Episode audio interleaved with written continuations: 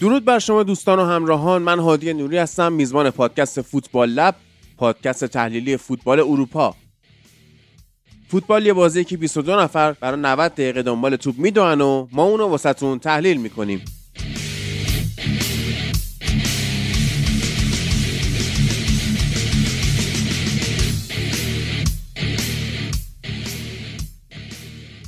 به به رسیدیم به مرحله حذفی جام ملت‌های آسیا بازی از 8 بهمن شروع شد و دیشب که 11 بهمن بود تموم شد و به حال 8 تیم صعود کرده به یک چهارم نهایی مشخص شدن. می‌خوایم در مورد بازی ها صحبت بکنیم. خیلی بازی جالبی بود خیلی دراماتیک بود بعضیاش. امروز پنجشنبه دوازدهم بهمن ساعت 9 به صبح که واقعا منو می‌بره به تایم بازی های یورو که ما اپیزودهای صبحگاهی داشتیم در فوتبال لب. و اون موقع هم به حال فرید به عنوان یار دیرین حضور داشت و ما ایشون رو از رخت خواب میکشیدیم بیرون و گفتیم که فرید پاشو بشین ضبط کنیم و حالا جالب اینجاست که از دیشب که فرید پیش منه چون دیشب دوستان داشتن سری آ می‌گرفتن من چون دلم می‌خواست بازی به حال لیورپول و چلسی رو ببینم بازی فوق العاده رو. دیگه تو ضبطشون شرکت نکردم. خودم نشستم یه گوشه فرید داشت صحبت می‌کرد و بعد دیگه حالا درگیر ادیت سری آ بودیم که الان شما می‌تونید بشنویدش. یعنی قبل از این منتشر شده. می‌تونید ببینیدش توی اپیزودها. بعد ما دیگه نخوابیدیم. مستقیم همین رو بیدار موندیم تا محمد حیدری و شکیب هم بیدار شن. و یه ضبط صبحگاهی جذاب با دوستان داشته باشیم. فلزا جوان ایرانی سلام. خیلی با انرژی و خیلی جذاب و درست حسابی. دیدیم که تاجیکستان با امارات یک یک مساوی کردن. اماراتی که برای همه کری میخوندن هی اسم می کردن خودشون اسم شدن و توی پنالتی ها 5 باختن بازی به تاجیکستانی که به حال رفت بالا. خورد به اردن. چرا خورد به اردن؟ چون آقای فقانی تصمیم گرفت بازیکن عراق و به خاطر خوشحالی بعد گل بحث برانگیز اخراج کنه. در نفره شدن سه به اردن باختن و عراق هم رفت که اسمع کنه. بعد استرالیا که ما صحبت کرده بودیم توی به حال دوره پیش گفتیم که قطعی اندونزی رو می‌زنه خیلی به قطع و خیلی قاطعانه و درست حسابی چهاریش موفق شد اندونزی رو ببره. بره بالا تو مرحله بعدی بخوره به کره. چرا بخوره به کره؟ چون عربستان توی پنالتی ها بازی برده رو باخت و رفت اسمعه کنه.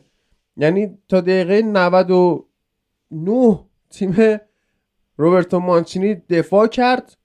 همه چیز داشت خوب پیش می‌رفت تا اونجایی که به حال تیر کین روان شد و کره موفق شد که به بازی برگرده و به حال خیلی ها گفتن که تقصیر تعویضای مانچینی بود که به حال بازی رو باختن مانشین هم که پنالتی ها رو نگاه نکرد که خیابانی گفت خدا داد برگرد. پنالتی ها رو نگاه کن. از اون جدول اما ازبکستان و تایلند رو داشتیم که خب می‌دونستیم ازبکستان می‌بره. با یه نتیجه خفیفی موفق شد. ببره قطر هم با همون نتیجه خفیف موفق شد که فلسطین یعنی جفتشون دو یک بردن رفتن قطر و ازبکستان. این ور با هم بازی می‌کنن. بحرین و ژاپن هم با هم بازی کردن که ژاپن بسیار عالی بازی کرد و سه یک موفق شد بحرین رو ببره.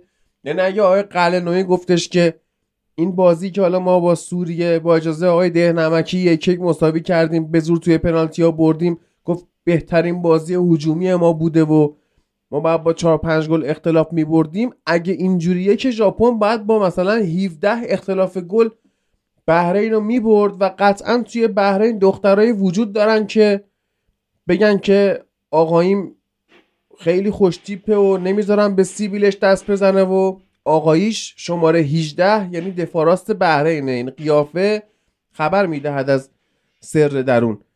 و در نهایت هم که حالا اسپول کردم دیگه هیچ کم نمی‌دونست که ایران با سوریه یک یک مساوی کرد تو پنالتی ها موفق شد ببره و جالب بود دیگه. یعنی اصلا اون صحنه تماشای پنالتیایی که مهدی توتونچی به عنوان مجری هیچ کاری از دستش بر نمی اومد خیابانی سرخود گزارش می‌کرد. بعد خیابانی اومد بعدش گفت فوت موب گفته دفاع راست هلند نمی‌دونم از دفاع چپ اینتر بهتر. یه مزخرفاتی داشتن می‌گفتن. خدا داده عزیزی هم می‌گفت نه زر نزن خیلی از خود بازی جذابتر بود. حالا اینجوری شده دیگه خلاصه. یعنی خیلی جالب بود. فرید من نگاه می‌کردم. سر بازی ژاپن و بحرین گزارشگر بازی که نمی‌دونم کی بود. گفتش که پس ایران به ژاپن می‌خوره. داداش وایسا حالا سوریه رو ببری. اینجوری نکن. مثل اون یارو که میدون تجریش گفتش که تاکسی می‌خواست بگیره. بعد یارو کجا میری؟ گفت همین دو قدم پایین تر سید خندان. یارو گفت اینجوری قدم بر ندار. اون پاره میشه. اونی که بعد پارشه پاره میشه. با ضرب و زور و با بدبختی ایران موفق شد سوریه رو ببره. حالا من واگذار می‌کنم به فرید. فرید شروع کنه از همون از هر جایی دوست داره اصلا. دوست داری از امارات شروع کنی؟ دوست داری از عراق شروع کنی؟ از فقانی یا با فقانی شروع کنی؟ از کجا شروع کنی؟ بعدم محمد هیدری و شکیب و خودت اضافه کن. منم هی بینتون اضافه میشم. پارازیت ول میدم. بفهم. درود بر تو درود به محمد و شکیب و همه کسی که میشنون. این اپیزودو بالا آره ما یه 36 ساعتی بیداریم و اون که هیچی و حالا من امروزی که الان شروع شده یکی از روزایی که کارهای زیادی هم داریم یه ذره از اون نگرانم از این که الان نباید بخوابم اینا. ولی حالا اتفاقا بین گزینه‌هایی که گفتی ازش شروع کن هیچ کدوم نبود. اونی که می‌خواستم باش شروع کنم استرالیا اندونزی. استرالیا اندونزی که چهار هیچ بود اما نیمه اولش یک ضربه در چارچوب و دو گل برای استرالیا داشت. یه گل گل به خودی بود و بجز اون گل دیگری که خودشون زدن هیچ موقعیت در چارچوب ایجاد نکردن و استرالیا کاملا با منطق بازی کرد با کمترین موقعیتاش به نتایجی که می‌خواست رسید. گزینه های زیادی داره. بالاخره گودوین بازی کرد. بازیکن تاثیرگذارشون که همیشه میشناختیمشون تو تیم ملی استرالیا.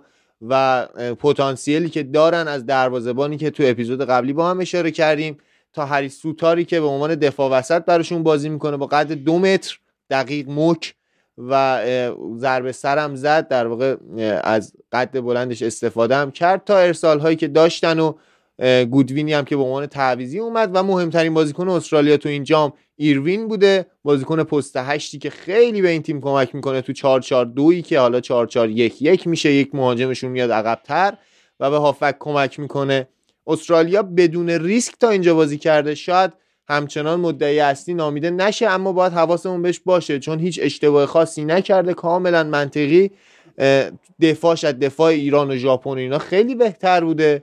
و با توجه به اینکه قد بلندی هم دارن تو ضربات سر هم خوبن می‌خوام نظر بقیه رو در مورد این بازی ببینم. شکیب تو شروع کن. درود. در مورد استرالیا بخوام بگم من بازیشو نگاه می‌کردم داشتن 4 4 1 1 بازی می‌کردن. این چیزی که من کلا از استرالیا سراغ ندارم. یعنی استرالیا رو از زمانی که من سراغش دارم اینا یا 4 2 3 1 بازی می‌کنن یا 4 3 3 حالا اون زمان آقای آنژ چغلو هم که بود 4 2 3 1 بازی می‌کردن که فقط دو تا فول بک ها میومدن جلو. برخلاف تاتنهام الانش که 4 3 3 بازی کنن وینگر میان عقب فول بک ها میان جلو. به هر حال مید بلاک رو میساختن. و یه چیزی که از استرالیا هم شاید دوندگی بالایی بود که الان دیگه نیست. می‌دونی حالا سن بازیکن‌ها رفته بالا چون خیلی بازیکنشون قدیمی. یا اینکه مثلا تاکتیک مربی صرفا عوض شده. ولی کلا استرالیا به اون چیزی که داره فرق داره. و آره طبق همون چیزی که فرید گفت خیلی بدون ریسک و منطقی دارن بازی می‌کنن و متو رایان هم نمی‌دونم کی می‌خواد بمیره. هنوز داره بی اشتباه و مطمئن ظاهر میشه. اصلا فوق العاده است. بعد این وسط یه نکته که من دوست داشتم ببین ریلی مکگری اگه اسمش رو درست بگم بازیکنی که تو میدلزبرو معمولا داره به عنوان حالا پست 8 یا پست 6 بازی می‌کنه. یعنی اینطوریه که یا تو 4 2 3 1 توی دابل پیوت داره بازی می‌کنه یا تو 4 4 2 خطی میشه اون بازیکن یکم جلوتر وسط زمین. ولی توی استرالیا داره عملا تو این 4 4 4 1 1 جلوتر از اون خط اگه چهار نفره بازی می‌کنه و رولی که داره خیلی ارتباطی به پست ده نداره. یعنی صرفا پروگرسیو پاس ارسال می‌کنه. ولی اینکه بخواد بره بزنه تو محوطه و خلق موقعیت کنه و مثلا بار موقعیت تیم رو دوشش باشه و اینجور حرفا اصلا نیست. همچین داستانی نداره و بیشتر کارش اینه که پشت به دروازه رو به عقب توپ رو بین بازیکنه کناریشون پخش کنه.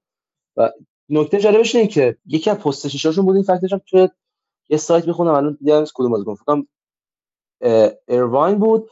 ولی اون بیشتر از این مکری خلق موقعیت کرده.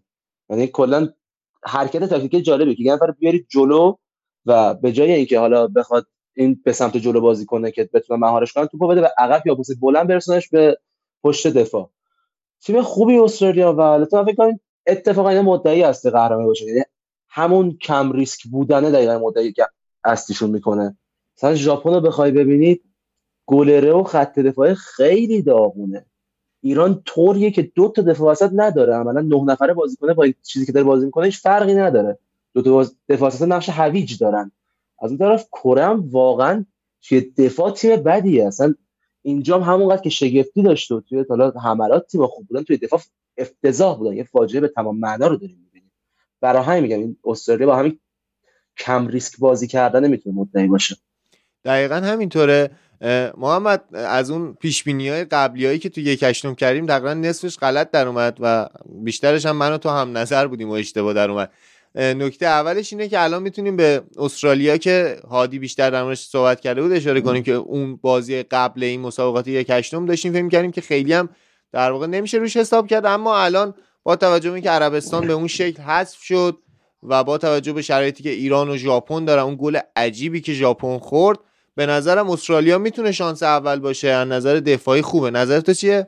درود بر تو فرید. درود بر هادی و شکیب. آره این پیش هایی که کردیم حالا اون یه سریاش که شگفتی بود یعنی مثلا اردن بخواد عراقو ببره ولی مثلا توی بازی کرو و عربستان اشتباه کردیم ما در که مثلا هادی درست می‌گفت ولی استرالیا تیم خوبیه و اپیزود قبلی هم گفتن مربیه مربی نیستش که خیلی کار عجیبی بخواد انجام بده از نظر تاکتیکی. اما نکته جالب اینه که اینا خیلی منطقی و محتاط بازی می‌کنن کمترین موقعیت رو به تیم حریف میدن. در قبال این هم خب موقعیت های کمی می‌سازن. این مثلا آمار بازیاشون هیچ وقت اینجوری نیستش که 20 تا شوت بزنن تیم حریف مثلا 3 4 تا شوت بزنن نه خودشون 10 تا 11 تا موقعیت می‌سازن. ولی در عوضش تیم حریفشون هم شاید نهایتا تو بازی دو سه بار بتونه موقعیت خوب خلق بکنه. و حالا که کره اومده چون کره هم واقعا تیم بدیه. یعنی اگه تیم دفاع دفاع عربستان توی اون دقیقه های آخر نقطه کور خط دفاعش رو پوشش می‌داد. کره وقت به گل نمی‌رسید چون همه حالا توان تیم عربستان رو مانچینی گذاشته بود روی وسط زم... وسط محوطه جریمه. ولی این عربستان و کره که حالا کره اومد بالا ازشون خب می‌خوره به استرالیا دیگه. و استرالیا می‌تونه کره رو بزنه ولی عربستان رو نمی‌تونست بزنه از نظر من. منم دقیقا همینجوری فکر که... می‌کنم. ولی خب یه ذره باید اینجوری فکر کنیم که شاید ما اشتباه می‌کردیم. عربستان اونقدر تیم خوبی نبود. یعنی من به شخصه اینجوری هم که آره عربستان اگه میومد می‌تونست قهرمان بشه. اما خب کره حالا درسته که دقیقه 90 خورده ای گل زد ولی در واقع موقعیت های زیادی هم ساخت. حالا بعد از اینکه گل مساوی هم زد حالا با هر شرایطی اصلا بگیم دقیقه 90 خورده بقیه بازی و تا دقیقه 120 تیم برتر زمین بود و شاید عربستان اونقدر که فکر می‌کردیم خوب نبود. عربستان حقیقتا اسکوادش در حالت عادی هم تیم مثلا ششم هفتم آسیاست. ولی الان قبل جام که چند تا از بازیکنهای اصلیش رو مانچینی انداخت بیرون و این اسکواده واقعا اسکواد خوبی نبود. یعنی دروازه‌بان حالا سوم دوم الهلال و النصر رو تو بخوای بیاری فیکس تیم ملی بکنی و هافک های ذخیره توی الهلال و اینا سطح بازیشون کاملا بالاتر رفتن و انگار تو شرایط بازی قرار نداشتن و به نظر من آوردن مانچینی هستن برای عربستانی ها اشتباه بود چون این نسل تیم ملی عربستان نسل خوبی نیست یعنی بازیکنهای خیلی خوبی نداره. بهتر بود یه مربی نسل ساز بیارن برای تیم ملیشون که حالا از این بودجه که دارن می‌زنن روی لیگ و روی تیم ملی استفاده بهتری بتونن ببرن. بتونن یه نسل فوق داشته باشن. شاید مثل ژاپن بتونن یه همچین کاری انجام بدن. ولی مانچینی خب من که نمیگم مانچینی رفتنش به یه جایی غلطه و آوردن مانچینی توی هر تیمی درسته اما به شرط اینکه پشتش یه فکری باشه. الان مثلا مانچینی با این نسل که نمی‌تونه قهرمان آسیا بشه یا قهرمان جام جهانی بشه ولی اگر بخوان مثلا نسازی هم بسپارن به عهده مانچینی خب 6 7 سال بعد بمونه. آیا مانچینی 6 7 سال توی عربستان میمونه. به نظر من بعیده. و حالا مستقیم بریم راجع به بازی عربستان و کره که دیگه داریم حرف می‌زنیم راجبش.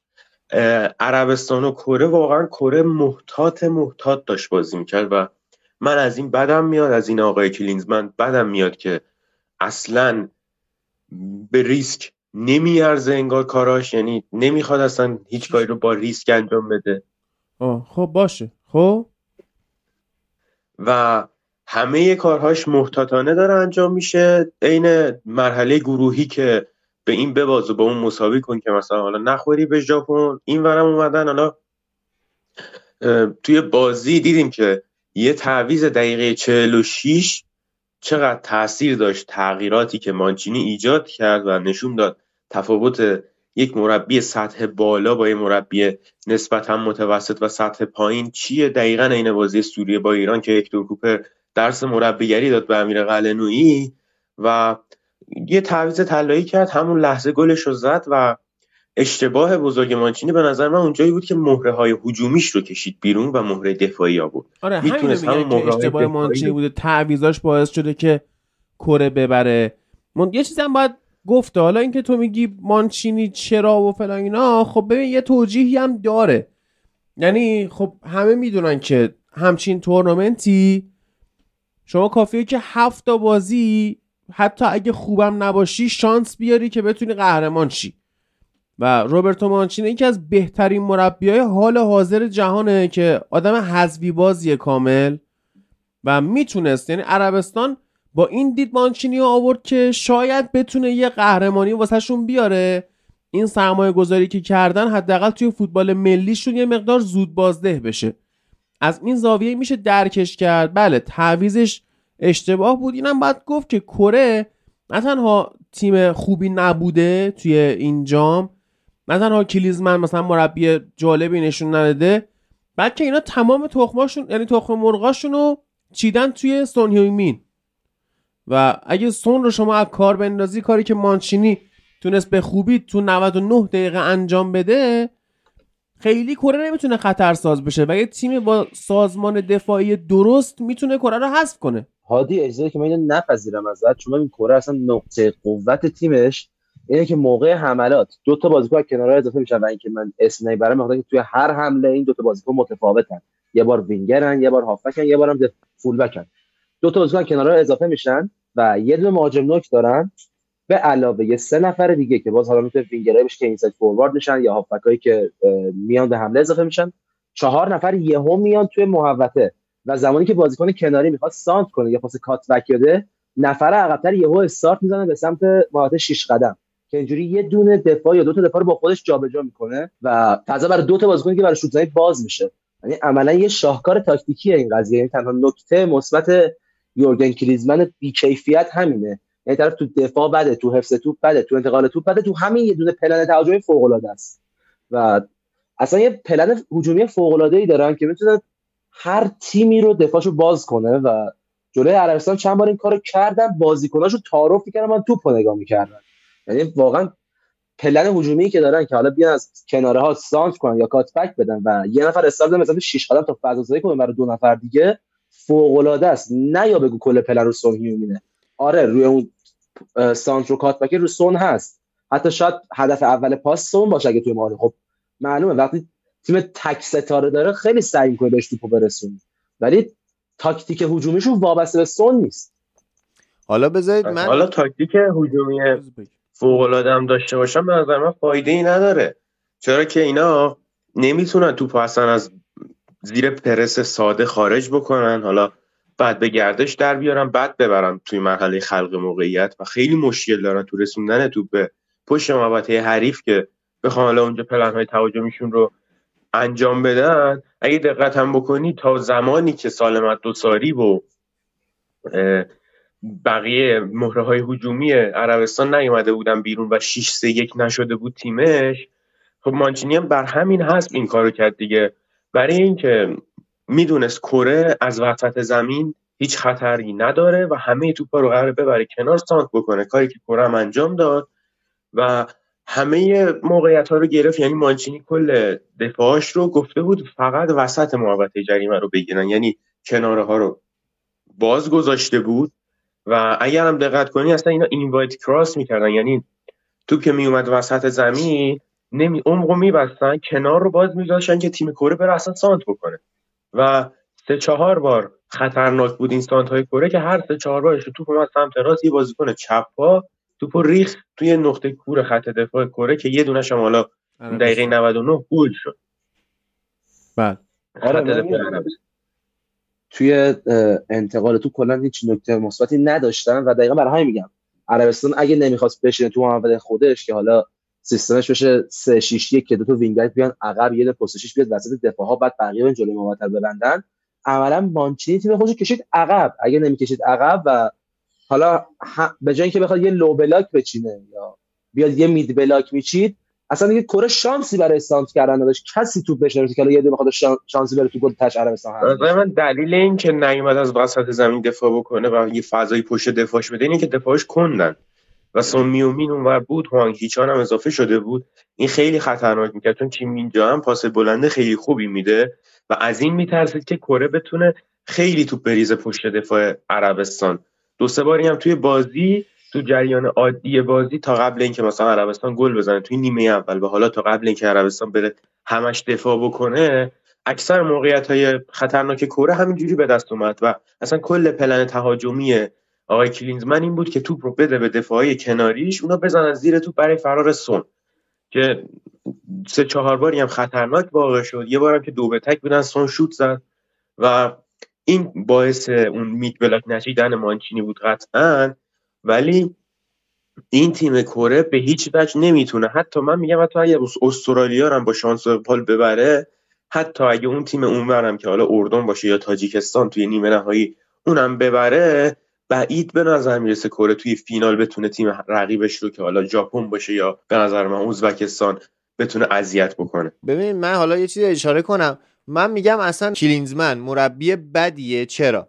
به خاطر اینکه اولش که بازی کرد اومد دوباره تو بازی با عربستان هم 4 3 بازی کنه. همون 4 3 همیشگیش. دید زورش نمی‌رسه به 3 5 2 آی مانچینی و رفت به سمت 3 6 1 که بود. یعنی ما یه رو به اول یه دفاع چهار نفره دیدیم. بعد انقدر عربستان حالا شاید به نظر می اومد که موقعیت خاصی نشن ولی کاملا عربستان دنبال اون چیزی که بود بهش داشت می‌رسید و مجبور شد که در واقع دفاع چپشون بیاد جز سه نفر خط دفاع ایجاد کنه سه نفره دفاع کنن و تبدیل به سه 6 1 که همون سه 4 2 1 بشه.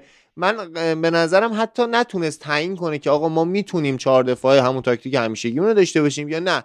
تو بازی با عربستان بیایم مثلا 3 4 2 1 شروع کنیم. اومد 4 3 شروع کرد نتونست و مجبور شد سه دفاعه بازی کنه. من به نظرم قطعا برنده این بازی با عربستان می‌شد.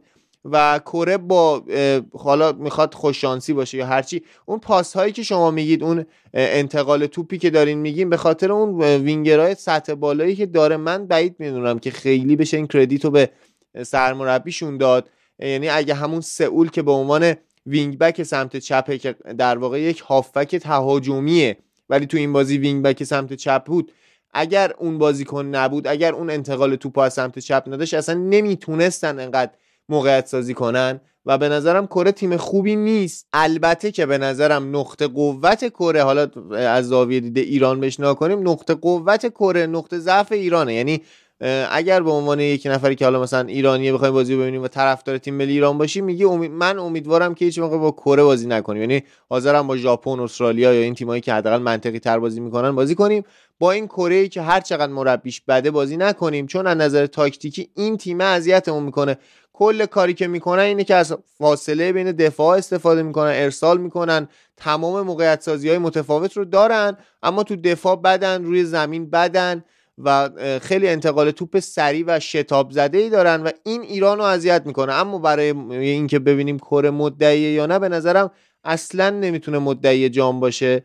و تو بازی با عربستان کاملا حالا اون مید بلاکی که گفتیم اصلا به نظر من عربستان نمی‌تونست بلاکش رو ببره عقبتر یا بخواد اون کار. چون دفاع بسیار کندی داره. ما در مورد بولهی صحبت کردیم که خیلی در واقع ادا اصول و مسخره بازی در میاره. بازی با رونالدو و مسی اتفاقا رو انجام داد. بازی با کورم با سون اون داستانا رو داشت. بیشتر دنبال اتفاقای رسانه‌ایه و خب خیلی تو دفاع بده و تعویضای مانچینی. منم موافقم که بده ولی یه توضیح برای هر کدومش دارم. همون کادیشی که گفتیم ما تو اپیزود قبلی که حسن کادیش می‌تونه یک گزینه جانشین برای یکی از دفاع باشه چون خیلی شبیه بولهی به عنوان یک دفاع وسط پاچپ که می‌تونه دفاع چپ هم بازی کنه کمک می‌کنه. اووردش که بتونه با پاچپ اون در واقع با اون دفاعی که هستش توپ رو به وسط زمین ببره تا بتونه از اون فشار سنگین تیم کره دور شه و مثلا بازیکنی مثل عبدالرحمن غریبی هم که اوورد به عنوان سرعتی همیشه هم تو همه بازی ها به عنوان تعویزی اومده تو. و خب تعویضا همون تعویضای نرمال بود و به نظرم رو شانس کره تونست بازی رو مساوی کنه حالا تو پنالتی هم ببره. اما توی وقت اضافه کاملا کره سر بود با توجه به شرایط روانی که داشتن وینگرایی که دارن تعویضایی که کردن. و خب فعلا کره تو این جام مونده. حالا نمی‌دونم یعنی انقدر این جام جام عجیبی شده هم تو بازی کره و عربستان به نظرم حق کره نبود سود کنه هم تو بازی دیگه ای بود که به نظرم اون تیمی که برنده شد حقش نبود. حالا همون بازی عراق اردنی که حالا به نظرم سمت اونم بریم. حالا بجز اتفاقای فقانی بازی عجیبی بود دیگه. یعنی اردن تو نیمه اول دو تا تک به تک داشت یکیشو زد بعد عراق کاملا مسلط شد به بازی. آیمن حسین گل دومو زد دو یک جلو افتادن. من کاری با اون اتفاقای بعد گل ندارم. سعی می‌کنم بحث فنیشو بگم. آیمن حسین کاملا به عنوان یک مهاجم توی آسیا فوق العاده بوده توی این مسابقات. آقای گل فکر می‌کنم هم که تا آخر مسابقات آقای گل بمونه. و اردنی که رو اتفاقات گل مساوی دو دوشون واقعا گل عجیبی بود. یعنی یه صحنه مثل بازی ایران ژاپن بود. یه خطایی شد نشد. بازیکنهای دو طرف یه ذره مکث کردن و رو rebound یعنی بعدش یه ضربه زده شد و رو rebound تونستن دو دوش کنن و یک ضربه استثنایی از دقیقه 97 از بازیکنهای اردن تونست این اردن رو برنده این بازی کنه. البته که عراق تیم شایسته تری بود ولی مشکلات تاکتیکی خودش هم داره دیگه. حالا ما کاری به اینکه حالا ژاپن رو برده نداریم. عراق دلایل اینکه حذفش حالا اگرم حذف نمی‌شد میومد بالا به مشکل می‌خورد به خاطر اینکه سعی می‌کنه رو زمین بازی کنه سعی می‌کنه مالکانه بازی کنه از دفاع و دروازه‌بان شروع کنه پاسکاری ولی از نظر ابیلیتی بازیکن این گزینه ها رو نداره دفاعش نمی‌تونن رو زمین بازی کنن و هر موقع که میومدن کاملا تو زمین حریف پخش بشن و پاسکاری کنن می‌تونستن به راحتی رو ضد حمله آسیب پذیر باشن که حتی اردن هم تو نیمه اول دو تا این ضربه بهشون زد که یه دونش گل نشد و دومی گل شد. ولی خب به نظرم عراق زود حذف شد. حالا می‌تونست اردن رو ببره عراق می‌تونست تیم شایسته تری باشه. من کاری با به نظرم هم اخراج درست بود. حالا در واقع عراق بروزترین تاکتیک و توی تیمای آسیایی با ناجورترین ابزار برای این تاکتیک داشت دیگه. ولی دقیقا من موافقم باهات. اون تصمیم آقای فقانی کاملا درست بود. و می‌تونم توجه شما رو به این نکته جلب بکنم. اولا که به مردم عراق در طول این سالها نشون دادن که مثلا آدمای جالبی هن و کاملا هم می‌تونن کینه ای باشن. عکسی که ما دیدیم این بود که دوستان برداشتن توی عراق عکس آقای فقانی رو چاپ کردن چسبوندن زمین که مردم به حال عروش رد شن خیلی تهدیدها شده. یه بنده خدایی اومد مثلا تمام اطلاعات های فقانی رو توی اینترنت منتشر کرد. که کجا زندگی می‌کنه آدرسش چیه شمار تلفنش چیه ایمیلش چیه همه رو اومدن تو اینترنت منتشر کردن که تهدیدش بکنن عراقیا ولی از همه چیز بهتر کامنت یکی از دوستان عراقی بود توی پیج آقای فغانی که برداشته زبون در واقع native عراقی رو این یعنی عربی هم نیست اون لهجه عراقی در زبان عربی رو با Google Translator نخون فرید من خودم می‌خونم تو گوش بده. اومده با Google Translator ترجمه کرده عملا. بعد این کامنت رو به فارسی اومده گذاشته تو پیج های فغانی من کامنت این استاد رو بخونم. نوشتی شرمنده ای پسر ننگ. تو هرچه کنی سگ خواهی ماند. ای دوم ای پسر دوم. خدا سگت را حرکت دهد. مثل آجر که حرکت کردی و به عراق برگرد. آیا نمی سازند؟ تو کمی شلخته چند پیش غذا و چند پیش غذا داری. ما به تو یاد می دهیم که چگونه رشوه می آید. یعنی داره این مفهوم میگه که پقای رشوه گرفته. ما به زور در برابر تو و جانشینان تو و امثال تو قهرمان خواهیم ماند. عراق و کل جهان عرب می‌دانند چه کسی پیروز است و کی نیست. ببازه و کی انگیزه داره؟ چند تومنه که یه ذره روحیه بده و گل بزنه. ولی اگه شانس بیارن نیمه دوم همه چی تو دفاع نمیرن و تموم می‌کنن و روحشان را فشردند و از پشت صداقت تو آمد. شریف ادب چند تا ز پشت سر هم بی ارزشند بی ارزشند اگر با خونت بدوی تو را در فینال می‌بینیم. کی می‌رود اردن جز برای میمسازی و ساختن تو بامزه ای به ملت؟ ای محمد ببخشید که با زبونم چیزی میگم. نه به خدا من لفظی هستم و می‌فهمی. یعنی این کامنت تهدیدآمیزیه که دوستان عراقی با صاحب فغانی گذاشتن. من متاسفم برای کسایی که از Google Translator تو زندگیاشون کلا استفاده می‌کنن. بیاید با من کلاس زبان بردارید. حداقل می‌خواید برید کامنت انگلیسی فوش بنویسید خوب بنویسید. بر نداره ترجمه مستقیم فارسی و این کارا. کاملا حرکت آقای فقانی درست بوده. بیش ربطی هم نه به جنگ 8 ساله داره نه به عرب ستیزی داره. کارش اشتباه بوده. خوشحالی گل تحریکامیز کرده. همون قدری که این بعد اخراج می‌شد مثلا همون خوشحالی بعد گل آدبایار جلو هواداره آرسنال اخراج داشت. و همینه که هست. فوتبال اینطوری قانون داره. خدا سگت را حرکت دهد عراقی بله. آقای فقانی دلیل اخراج آیمن حسین این نبود که یه کار تحریک آمیزی انجام بده. دلیلش این بود که کل بازیکنهای عراق برگشته بودن تو زمین خودشون.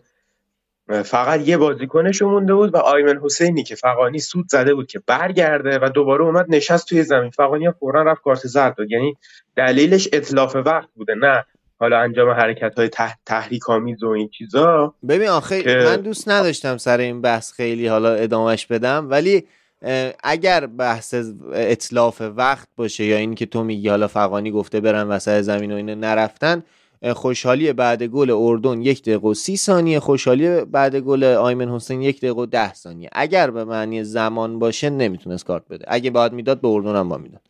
ببین خب دلیلش این بود که کل تیم عراق برگشته بودن. بالاخره خوشحالی تایمی داره اگر از اون time بیشتر بوده پس مال اردن بیشتر از این بوده. اگر کمتر بوده که OK بوده دیگه ربطی نداره که حالا بقیه بازیکن عراق رفتن این نرفته. شاید می‌خوان بقیه وایسن تو خط دروازه.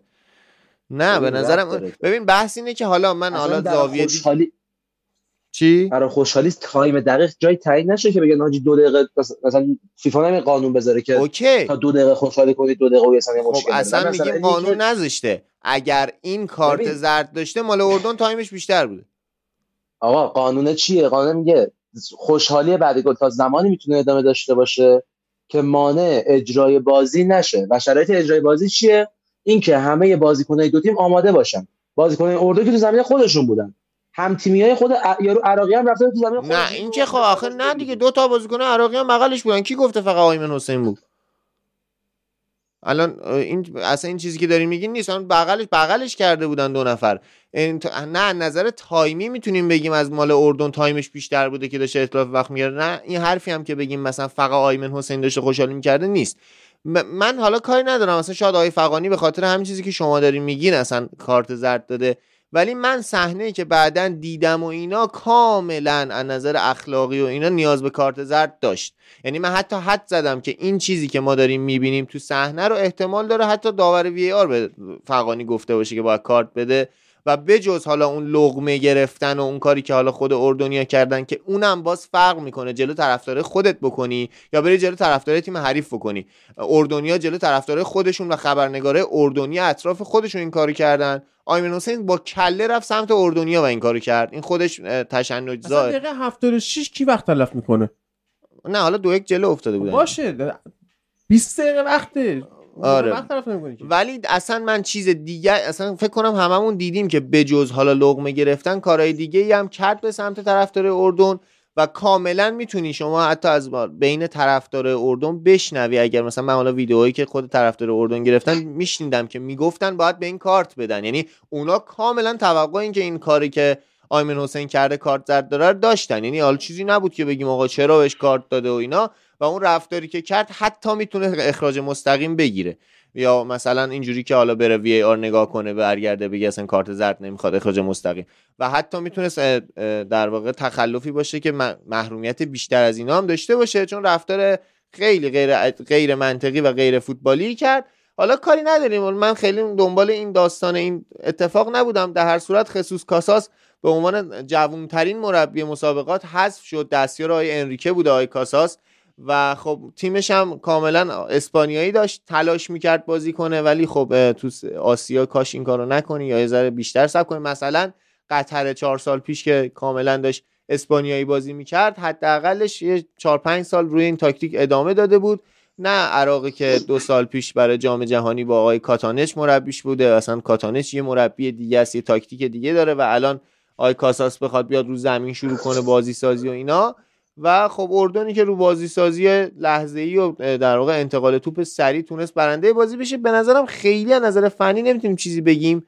یعنی اگه شما دارید اضافه کنید من چیزی که دارم اینه که به نظرم عراق مالکانه بازی کرد و اردن تونست از ضد حمله به نتیجه برسه. این فوتبالی که ما دیدیم دقیقا 20 سال پیش دنیا بود دیگه. یعنی تیم یه تیم مالکانه بازی می‌کنه تیم حریفش میاد ضد حمله می‌زنه.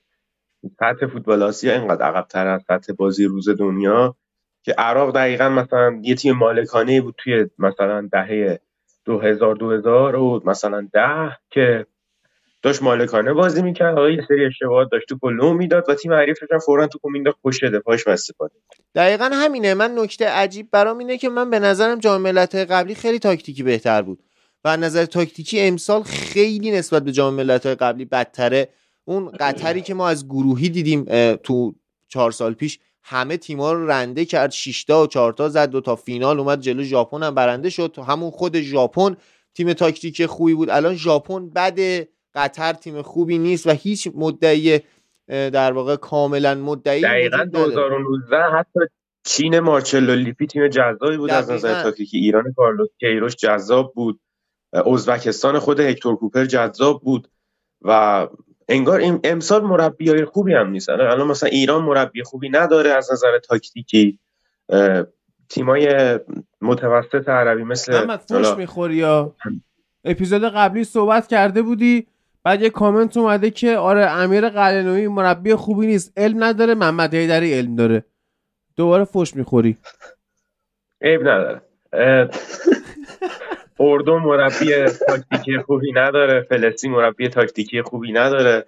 این تیما حالا از مثلا فلسطین انتظار چه می‌دونم ولید رکراکی مثلا مراکش نمیره. یه مربی نسبتا خوبی مثلا باید داشته باشه حالا ولی تیمای دیگه مربی خوبی نداره ولی این کار عراق که یه مربی مالکانه جوون آورده کار جذابی به نظر من ثمرش رو توی انتخابی جام جهانی و جام ملت‌های بعدی خواهند دید و اتفاقا اون تیمی که تاکتیک داشت بازیکن نداشت یعنی عربستان و مثلا کرم تیم تاکتیکی خوبی نیست و استرالیا هم آنچنان تیم تاکتیکی خوبی نیست ولی خب نسبتا بهتر از تیم یعنی از نظر تاکتیکی سطح بازی یکم پایینتر اومده به خاطر همین بازی نزدیکتر و جذابتر شده که مثلا اردو میاد عراق رو می‌بره.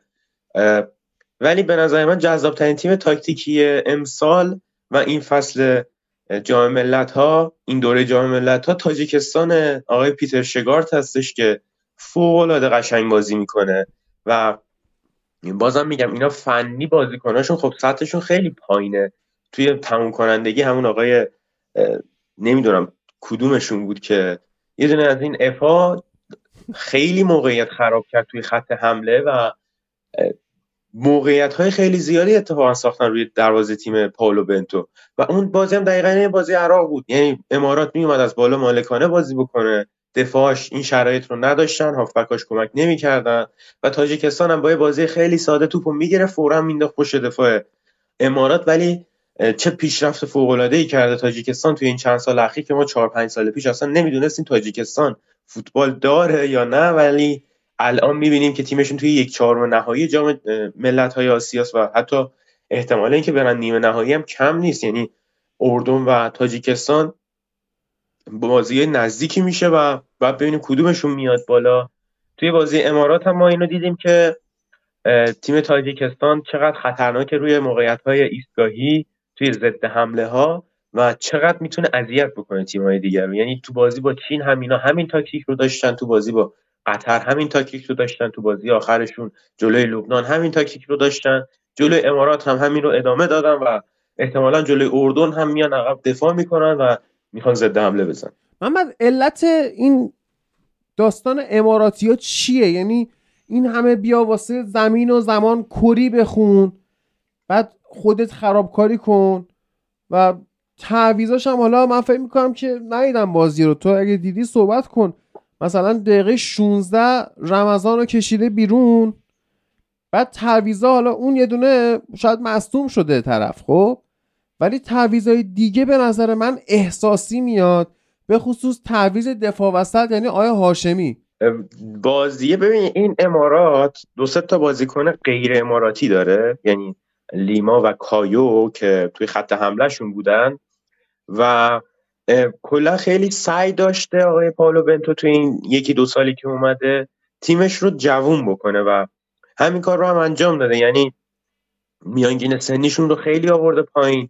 علی مفقوتی که بهترین گلزن تاریخشون هستش رو اصلا بازی نداد توی این مسابقات. یعنی نهایتا همین توی دقایق مثلا 70 65 اینا آوردش علی مبهوتو و نکته جالب این بود که همون آقای حمدی که عبدالله حمدی که آورد دقیقه 16 دقیقه 61 کشیدش بیرون و انگار خیلی علاقه داشت مثلا بازی با عداد بکنه.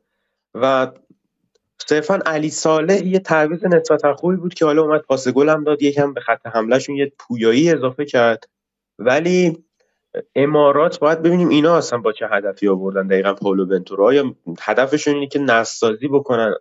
بخوان یه نسل جدیدی رو وارد فوتبالشون بکنن یا نه. ولی خب کلا از اماراتی جماعت فوتبالیست در نخواهد اومد و در نمیاد. مگر اینکه اون سال 2015 که عمر عبدالرحمن تیمشون فوق بود یه همچین, همچین نسلی رو بخوان تکرار بکنن که اونم در سطح آسیا یه نسل نسبتا خوبی بود و هیچ وقت در سطح جهانی به موفقیت نرسید. و بالاخره باید برن یعنی علی خصیف و حالا خالد ایسا و علی مبخوت و اینا دیگه آخرای فوتبالشونه توی امارات. اما اون طرف آقای پیتر شگارت که خیلی من میپسندمش مربیه که خیلی بهش اشاره نمیشه. این آقا معروف اصلا به انیشتین حالا نه به خاطر این مدل موهاش و عینکی که می‌زنه به خاطر نسازی و بازیکنسازی که هر جا رفته انجام داده. توی اوایل دوران مربیگریش یه نسلی رو برای یه تیمی ساخته که دیگه هیچ وقت تکرار نشده. بعد مربی تیم گرجستان شده و نسل طلایی گرجستان رو ساخته در اون سال. هم اصلا کارش اینه که تیم سطح پایین یه کشور سطح پایین رو بگیره و یه نسلی بسازه براشون که سالها بمونه. دقیقا مثل کاری که مثلا آقای کارلوس کیروش انجام داد به تیم ملی ایران. حالا این یه نسل متوسطی یه تیم متوسطی رو تبدیل کرد به یه تیم مدعی و این تیمای ضعیف رو میگه تبدیل به تیمای متوسط می‌کنه. گرجستان یه نسل فوق توی گرجستان ساخت. بعدش توی تیم ملی افغانستان تونست به موفقیت برسون افغانستان ولی خیلی طول نکشید و بعد یه سال اصلا اخراجش کردن. و بعد رفت مالدیو یه نسل نسبتا خوبی رو توی مالدیو ساخت و الان هم می‌بینیم که از سال 2022 یعنی یه سال الان اومده اصلا توی تاجیکستان این تیم رو ببین به چه سطح از فوتبالی رسونده که داره فوتبال خیلی خوبی رو بازی می‌کنه. یه نسل خیلی خوب رو تاجیکستانی داشتن. یعنی بهترین نسل تاریخ فوتبالشونه الان. و دادم به یه آدم کار درست مثل پیتر شگارت یا حالا پیتر شگرت که می‌تونه این نسل تاجیکستان تاریخ ساز بشه دیگه. یعنی الان اگه اردن بزنه راحت میره نیمه نهایی و خیلی افتخار بزرگیه. ما توی تیم ملی ایران فکر کنم 20 سال بود. تا 2019 نرفته بودیم نیمه نهایی و حالا تاجیکستان توی اولین تجربه حضورش توی مسابقات داره می‌رسه به نیمه نهایی مسابقات. و حالا مقایسه بکنید با نسازی که تیم ملی ایران انجام داده با آوردن کارلوس کیروش بله. که کلا فوتبال ایران رو نابود کرده. حالا آوردن یه مربی برای نسازی مثل شکیب داره اون خط جمون میده. خب بگو. حالا نسازی که کارلوس کیروش توی تیم ملی ایران انجام داده مقایسه بکنید با نسازی که مثلا یه مربی مثل پیتر شگار توی تیمهاش انجام داده. مربی های دیگه ای که اومدن توی فوتبال آسیا همون آقای خصوص کاساس که مربی عراق هستش و دیگه کلا همین دیگه. یعنی ایرانی جماعت همیشه انتخاباش سی چهل سال عقبتر از دنیا. عالی بودی. ببین حالا یه بازی دیگه یه نکته رو بگم. بفهم. در مورد همین پیتر شگارد طرف خروجی همون حالا بگیم آکادمی و این کلاس مربیگریه که یورگن کلوپ و توماس توخل هم ازش اومدن و تقریبا به همون سن و سال می‌خوره از همون نسل. و نکته بعدی هم که حالا من گفت بازی اردن تاجیکستان بازی نزدیکیه. اون بازی فقط از لحاظ مهره نزدیکه وگرنه از لحاظ تاکتیک تاجیکستان واقعا تیم سرتریه تاجیکستان داره یه پرس درست انجام میده. بازیکناش مثلا می‌فهمن تو چه موقعیتی دو نفره برن رو پای حریف تو چه موقعیتی سه نفره برن و کاور میشن. نمی‌دونم این درکو چه جوری به این بازیکن رسید ولی فوق العاده. شما تو کره ندیدم تو ایران ندیدم. حالا به بازی ایران برسیم باز بگم من اینو. ولی کلا خیلی حرف داره برای گفتن این تیم و به نظرم باز محمد بهش کم پرداخت. چون میگم به نظرم اردن خیلی راحت می‌زنه و نیمه نهایی هم نمی‌دونم اگه ایران بره نیمه نهایی شانس بردن ایرانو داره. عالیه. نه ما که تا فینال بهشون نمی‌خوریم ولی حالا در مورد تاکتیکاش منم ولی یه ذره اون صحبت کنم. این ورن نه اون ورن به ما اون نمی‌خورن برن اون برن ما به قطر و ازبکستان می‌خوریم. البته که در فرض محال ما ژاپن رو ببریم. ولی منم یه ذره در مورد این بازی صحبت بکنم. اولا که اصلا فکر نکنید که تاجیکستان مثلا به سختی تونست بازی رو ببره به پنالتی. این امارات بود که به سختی تونست از تاجیکستان مزا- مساوی بگیره. از نقاط ضعف امارات می‌تونیم به غروری که از اول داشتن بنتوی که از قبل مسابقات می‌گفتن ما ایران رو می‌بریم و اینا تا اینکه تو مسابقات بسیار تیم ضعیفی بودن. کایوی که دیگه بس این بازیکنهای برزیلی که در 12 سال الان 8 ساله که کایو برای تیم ملی امارات بازی می‌کنه و لیما هم همچنین. حالا لیما فکر کنم 5 6 ساله اون دقیق نمی‌دونم. ولی این بازیکن‌ها دیگه جواب نمیدن. 4 2 3 1 که آی بنتو از زمان پرتغالش داره تو تیم‌های متفاوت امتحان می‌کنه تو کره جنوبی هم به نتیجه خاصی نرسید. حالا البته که سود از گروه جام جهانی برای کرم نتیجه خوبی محسوب میشه.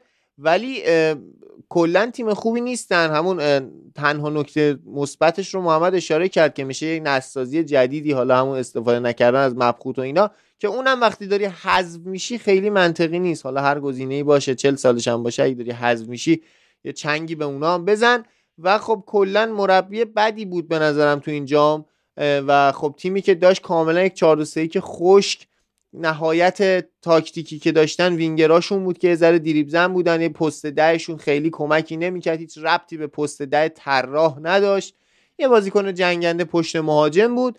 و تاجیکستان فوق‌العاده که 442 خطی که ما فکر می‌کنیم نیست کاملا وینگران اضافه میشن. حالا احسان پنجشنبه که حالا با اسمش خیلی مسخرش می‌کردن تو ایران خیلی هم بازیکن خوب و جذابیه و وحدت هنانوف و سفروفی که دوتاشون سابقه بازی تو پرسپولیس رو داشتن. وحدتی که هنوز هست و سفروفی که تا اومد بعد یه ماه برش گردوندن گفتن این با در واقع رانت و پول و اضافه و نمی‌دونم دلالی اومده در حالی که اتفاقا از 99 درصد دفاع راستای لیگ ایران بهتره و کاملا درست اشاره کرد شکیب به اون پرس تیمی که دارن و قطعا بازی با اردن تیم برنده بازی خواهند بود. البته که با توجه به شرایطی که من تو استادیوم این مسابقات دیدم تیمای عربی کاملا میزبان میشن تو بازی عربستان کره. هم انگار بازی تو ریاض داشت برگزار می‌شد و من الان حرفمو پس می‌گیرم. من مطمئن نیستم که تاجیکستان می‌بره. ولی از نظر ریاضی و از نظر تاکتیکی تاجیکستان سه پله بالاتر از اردنه و این مربیشون هم حالا من خیلی حال نمی‌کنم با این آقای شگار. این در واقع نک- نکته عجیبش اینه که این بنده خدا تو کرواسی به دنیا اومده. ولی ملیتش آلمانیه و در تمام کشورهای آفریقا نه کشورهای آسیا و این سمت شرق کره زمین داره مربیگری می‌کنه. و خب مربیه که حالا ظاهرا آره انیشتین اون در واقع مربیه که نسازی کرده اما یه جوری احساس می‌کنم که بیشتر از اون چیزی که حالا تیمش هست داره بهش پرداخته میشه. یه مربی صرفا شگفتی جامه. مثلا ما الان نمی‌دونیم سرمربی کاستاریکا تو جام جهانی اون سال کی بود یا مثلا سرمربی شگفتی های جام ها ولی الان آیشگارد یه ذره بیش از حد داره بهش در واقع گفته میشه ازش اسم میاد. ولی قابل تحسین تاکتیکی دارن تیمی که دارن. ولی کلا شرق آسیا به نظرم تو این جام بهتر از غرب آسیا بوده. کلا بازیکنه ریزنقش و سرعتی تو پرسای تیمی تونستن بیشتر در واقع موفق باشن. و خب دیدیم که از همون تایلند و هنگ کنگ و این تیما باز بهتر بودن از این تیمای عربی که مثل همیشه می‌خوان با قلدری و تاکتیک های دو نفره و سه نفره به جایی برسن. امارات یکی از نمونای بارزش بود تا خود عراقی که حالا می‌خواد رو زمین هم بازی کنه می‌بینیم به مشکل می‌خوره. و بریم سمت بازی اینور این ازبکستان و تایلند واقعا جا داره که صحبت بشه. بله. ازبکستان هم یه حالا شما میگی مثلا 4 4 2 فلان و نه 4 2 3 که خسته کننده و فلان.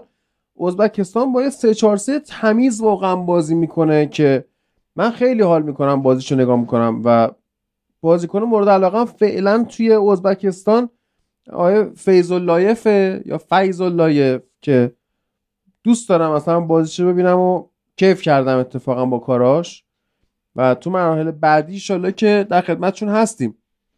بله حالا اگه اشکال نداره این یکی رو من شروع کنم یه ذره. این سه چهار سه که آیه کاتانچ چیده برای تیم ازبکستان ما از اول مسابقات گفتیم که ازبکستان اگر خودش رو تو شرایط بحرانی قرار نده تیم خوبیه. هم از نظر بازیکن هم از نظر اینکه کلا دوران آماده سازی خوبی برای این مسابقات داشتن. کاتانچ کاملا به درد تیمی که می‌خواد سری بیلداپ کنه می‌خوره. اگر ما بخوایم یه مجموع نهایی بگیریم از اتفاقاتی که افتاده تو این مسابقات تیم های شرق آسیا دارن سری بازی می‌کنن و بهترین تیم شرق آسیا بجز حالا اون تیم های مدعی میشه همین ازبکستانی که ما فکر می‌کنیم یعنی من به شخصه فکر می‌کنم که اگر تحت شرایط خاصی قرار نگیره تیم خوبیه. یه 3 4 3 که حالا بجز اینکه 3 4 3 کلا وینگ بک های زیادی داره بازیکن سرعتی که بتونن از دفاع تا حمله رو پوشش بدن زیادی داره. من اتفاقا جلال الدین ماشاریپوف رو نقطه ضعف این تیم می‌بینم نه اون بازیکنی که تو گفتی. مهاجم نوکشون جلال الدین ماشاریپوف که حالا خیلی معروفه می‌خواست بیاد استقلال حالا تو بازی های جام باشگاه آسیا خیلی جلو ایرانیا بازی کرده.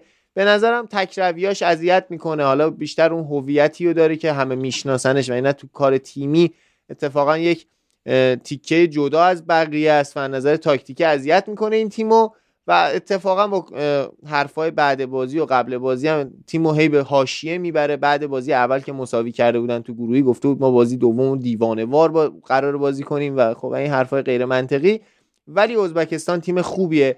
قطعا ازبکستان می‌تونه اگر مثلا یک درصد حالا ایران بیاد بالا ایران رو ببره که نمیاد بالا ایران قطعا به ژاپن میبازه. بازی ازبکستان قطر پیش بینی بنده اینه که اتفاقا این ازبکستانی که از اون حالت منطقی که قطر می‌خواد بازی کنه استفاده می‌کنه و کلا فکر کنم تو این یک چهارم اون تیمایی که بخوان مالکانه و منطقی بازی کنن ضرر می‌کنن. حالا این می‌خواد اون قطری باشه که اتفاقا خط دفاع خوبی داشته تا اینجا. چه حتی استرالیایی که بخواد حالا جلو کره که ما می‌دونیم استرالیا تیم بهتریه کره نظر تاکتیکی بده. اگر بخواد خیلی منطقی بازی کنه ممکنه که کره براش خطرساز بشه. همون جوری که اردن قطعا جلوی تاجیکستان به مشکل می‌خوره. هر چقدر که بخواد در واقع با build up آروم و slow بازی رو شروع کنه و بخواد آروم بازی سازی کنه. چون پرس تیمی توی این مسابقات خیلی نقش داشته که اونم به خاطر تاکتیک بالا نیست به خاطر اینکه انقدر سطح تاکتیک تو آسیا آمده پایین که پرس تیمی و بازپسگیری توپ تو یک سوم دفاعی تیم حریف می‌تونه بهترین تاکتیک تو این مسابقات بشه. من یه چیزی رو فقط راجع به بازی تاجیکستان اردن بگم که اینا توی مقدماتی جام جهانی یه بازی با هم انجام دادن که بازی یک یک شده. تاجیکستان دقیقه 90 گل زده و اردن دقیقه 94 و باید ببینیم حالا این بازی که داره میاد به چه شکل خواهد بود و راجع به ازبکستان من صرفا بگم که قطر میزبانه. یعنی حالا من گفتم ازبکستان احتمالش هست اونور مثلا بیاد نیمه نهایی ولی قطر چون میزبانه می‌تونه واقعا این کارو در بیاره براش و میزبان بودن همیشه توی هر جایی مخصوصا توی آسیا خیلی باعث میشه که حالا اتفاقات داوری و شرایط بازی و جو بازی کلا برگرده به طرف تیم میزبان. عرض کنم که این ور جدول رو بخوایم نگاه بندازیم. دو بازی هست دیگه. بحرین با ژاپن بازی کرد که سه یک باخت و ایران و سوریه ای که مفصل به عنوان بازی آخر بررسیش می‌کنیم. بحرین و ژاپن من نیمه دومش رو نگاه کردم که به نظر میاد نیمه اول چیز خاصی رو از دست حداقل گل زیادی رو از دست ندادم. فقط این آقای استاد اودا که گل به خودی زده بود گل سوم بازی رو که زد من کیف کردم از اون دریبلی که واقعا در سطح آسیا نبود. خب یعنی حداقل ژاپن توی این بازی به من نشون داد که به لحاظ نیروی انسانی به لحاظ خود کیفیت فنی بازیکنها کیفیت انفرادیشون اصلا توی سطح دیگه ای داره سیر می‌کنه و خیلی به آسیا ربطی نداره. شاید ما الان بازیکناشو نشناسیم. مثلا شاید مثل اون جام جهانی که مثلا کیسوک هوندا بازی می‌کرد که دوتا شوت زد معروف شد. یا چه می‌دونم یا سویتو اندو بود که بازی می‌کرد کاشتهاش گل می‌شد اون معروف شد فلان. ولی اتفاقا این تیم ژاپن تیمیه که هم به لحاظ تکنیکی بازیکناش خوبن هم به لحاظ کارگری. یعنی کاملا یه تیم دونده پرس کننده و اصلا با بحرین میگم به راحتی و با اختلاف گل خیلی بیشتر می‌تونستن بازی رو ببرن. ضمن اینکه اصلا فکر نمی‌کنم ساید بحرین نیازی به تحلیل داشته باشه. اینقدر که اینا شاید اصلا من دارم اشتباه می‌کنم. شاید من دارم اشتباه می‌کنم. بحرین اینقدر بد بود که ژاپن انقدر خوب به نظر رسید. فرید نظر تو چیه؟ والا من در مورد بحرین فقط در مورد دروازه‌بانشون های لطف الله خیلی جالب بود برام. استایلش اصلا به دروازه‌بان نمی‌خورد به آره، فوتبال نمی‌خورد به ورزش نمی‌خورد به به هیچی نمی‌خورد. عادلم که اشاره کردم دیگه دفاع راستشون که با اون سیبیلش واقعا نشون داد که کشور بحرین می‌تونه یه فشن شوی هم باشه یعنی حتی مرکز فشن خاورمیانه می‌تونه باشه. در کنار پاریس و روم که یا حتی میلان که شهرهایی هستن که قطب فشن دنیا هن سیبیل دفاع راست بحرین واقعا می‌تونه توی این کتگوری جا بگیره. دقیقا همینطوره. فقط از نظر دفاع خیلی ژاپن ضعیف شده. من نمی‌دونم. این همین سوزوکی. تومیاسو چون آرسنالی بازی می‌کنه اونجا. اصلا همین که دفاع وسط درست حسابی ندارن این نکته اول. و خب این که آقا اصلا این سوزوکی هم که حالا دروازه‌بانش انقدر مسخره میشه قبلا دروازه‌بان خوبی بود. من یادم این بنده خدا دروازه‌بان خوبی نه بود. آقا مگه میشه بازیکنی که تنهاق دست بذاره روش بازیکن دروازه‌بان خوبی باشه حداقل؟ حالا چون اونم چی مویلون دست سیاه پوست یهودی. جان؟ سیاه پوست یهودی ژاپنی. عالیه. این یارو اصلا می‌تونه یه کیس برای سازمان ملل باشه نه دروازه‌بان تیم ملی یعنی من حتی اون روز داشتم با بچه ها شوخی می‌کردم گفتم من حس می‌کنم مادر این توی راپونگی کامپنین یه بنده خدایی مثلا بوده از کامرون. دلم میسوزه برای اونا که میگن ما چقدر فرهنگی با این جمله نه آقا این اصلا یه شغل کامپنین بودن در راپونگی. می‌تونید برید اصلا تحقیق بکنید. کسایی که همدم توریست ها میشن. بله. چه اشکال داره؟ توریستان هم بیشتر خود ژاپنی استفاده می‌کنن. صد آفرین. شکیب می‌دونه استفاده کردی؟ نه میگن ژاپنیا بیشتر از بیشتر توریست استفاده می‌کنن. ولی به هر حال توریست هم استفاده می‌کنن. آره خب حالا کلا. حالا با این چیزایی که تو میگی هادی احتمالا که یه case یه case همچین توی تایلند بیاد بیشتر بوده تا ژاپن قاعدتا. ولی نه گفتم شاید مثلا بابای سوزوکی عاشق مادرش شده و ازدواج کردن با هم. من به چیز بدی نمی‌خواستم اشاره کنم. به عنوان شاید همراه خوبی این به بوده کنار من این یهودی بودنش رو تازه شنیدم. یعنی نمی‌دونستم یک فرد ژاپنیه. آقا یهودی بودن از مادرش منتقل. من نمی‌دونم چی میشه این وسط.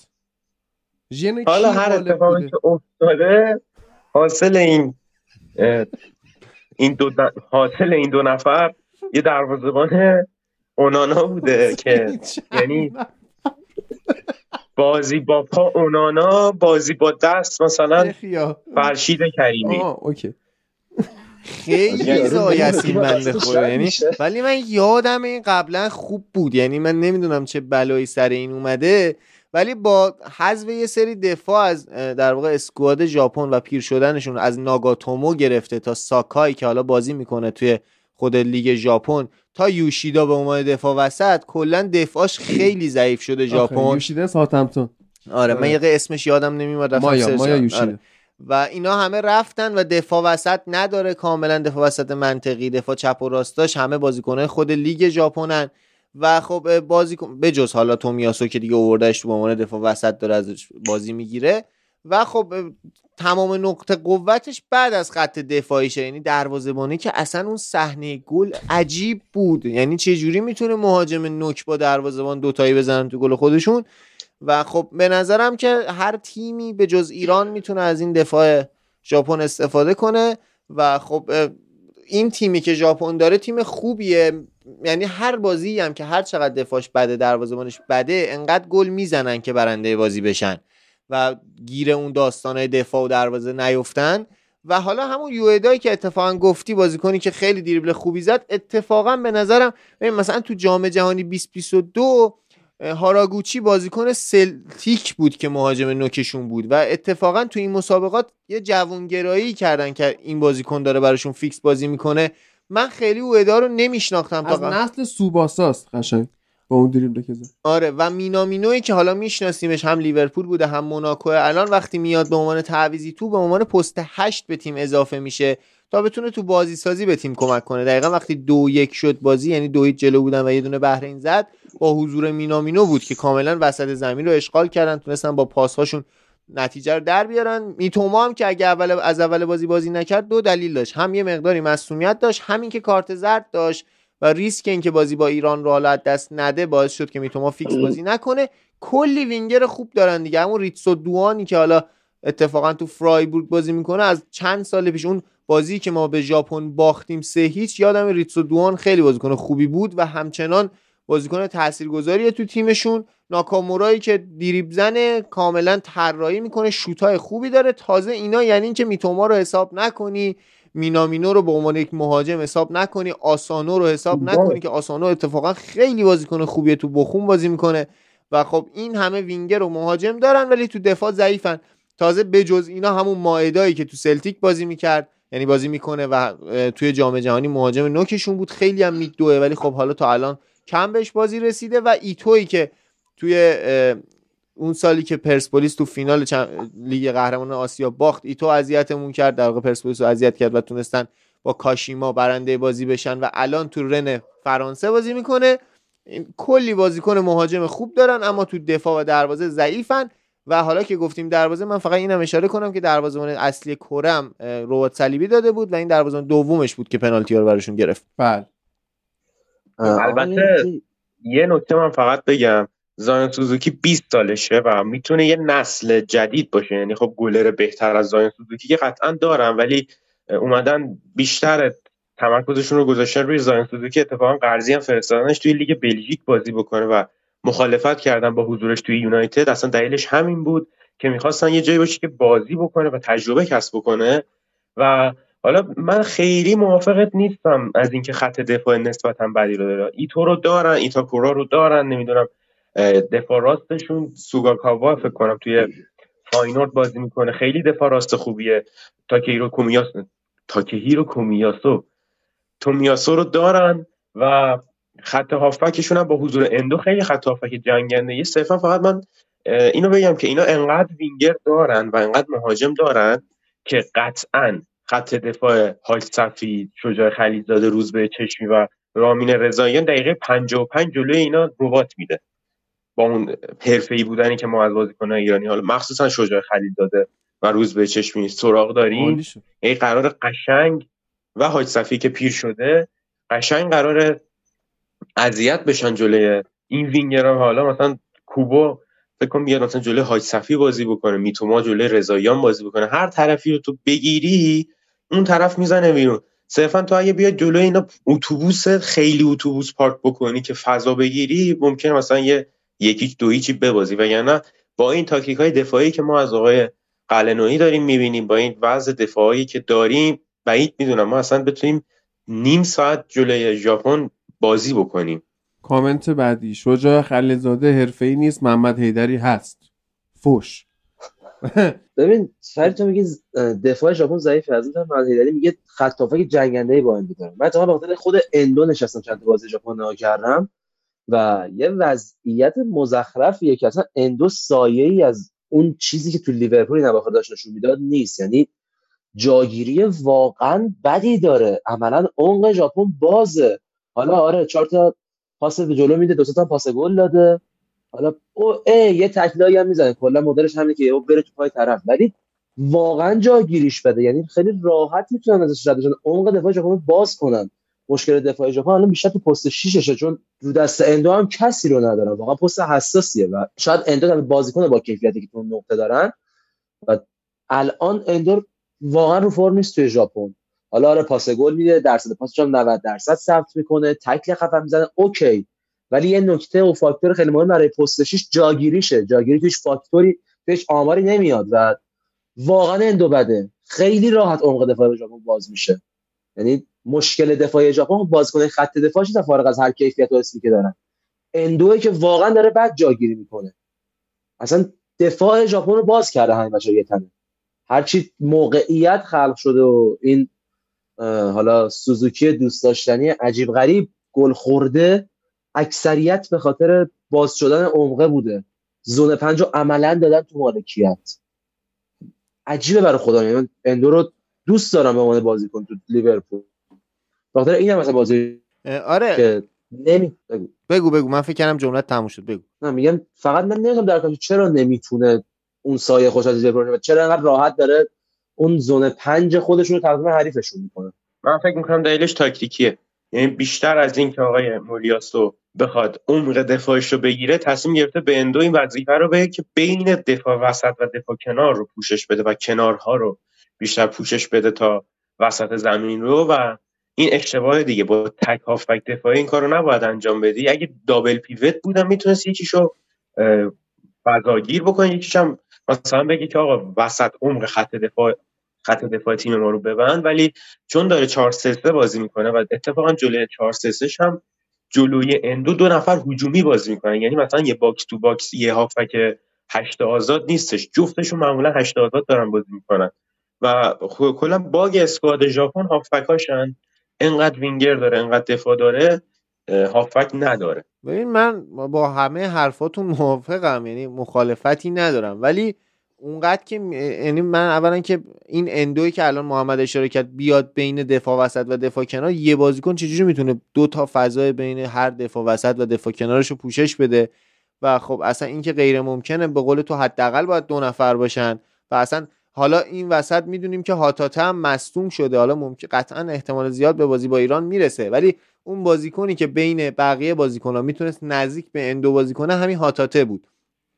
که بازیکنیه که حالا درستی که وینگره ولی می‌تونه نزدیک بازی کنه می‌تونه CM بازی کنه و کمک کنه به اندو. من همچنان معتقدم که اندو خیلی هم بد نیست. یعنی من ایدم اینه که اندو بیشتر از اینکه بخواد بجنگه داره بازی سازی می‌کنه. سخت بین چهار تا وینگر پخش کردن توپ کاری که داره اندو می‌کنه و انقدر من به نظرم دفاعش بعده حالا شما میگید نیست. من به نظرم اصلا تو دفاعش هیچ کدوم دفاع درستی نیستن. من در مورد فول بک ها صحبت نمی کنم در مورد دفاع وسط ها صحبت می‌کنم.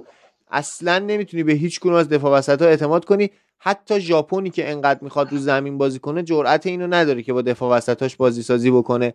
همین مینامینوی که میاد به عنوان پست 8 به تیم کمک کنه تماما پاساش به کنارهای زمین بود که یک درصد این ریسکو نکنه که به سمت دفاع وسط ببره توپو ژاپن تیم خوبیه احتمالا قوی ترین تیم آسیاس احتمال زیادم قهرمان میشه. اما اینکه بگیم آقا مثلا حالا مثلا ایران که حالا خیلی افتضاح بود. حالا می‌رسیم به بازی ایران سوریه. ولی من مثلا فکر کنم ایران رو شوت می‌تونه به این دروازه‌بان آسیب بزنه. ایران همون جوری که حالا درسته قطعا وینگرای ژاپن به ایران خیلی صدمه می‌زنه ولی ایران رو ارسالا کاملا می‌تونه رو این ژاپن قد کوتاه دفاع وسط ضعیف آسیب بزنه رو شوت می‌تونه به این دروازه‌بان آسیب بزنه و اگر تعداد بازیکن‌ها تو خط حمله زیاد باشه یعنی موقع حمله زیاد باشه میشه به این تیم آسیب زد.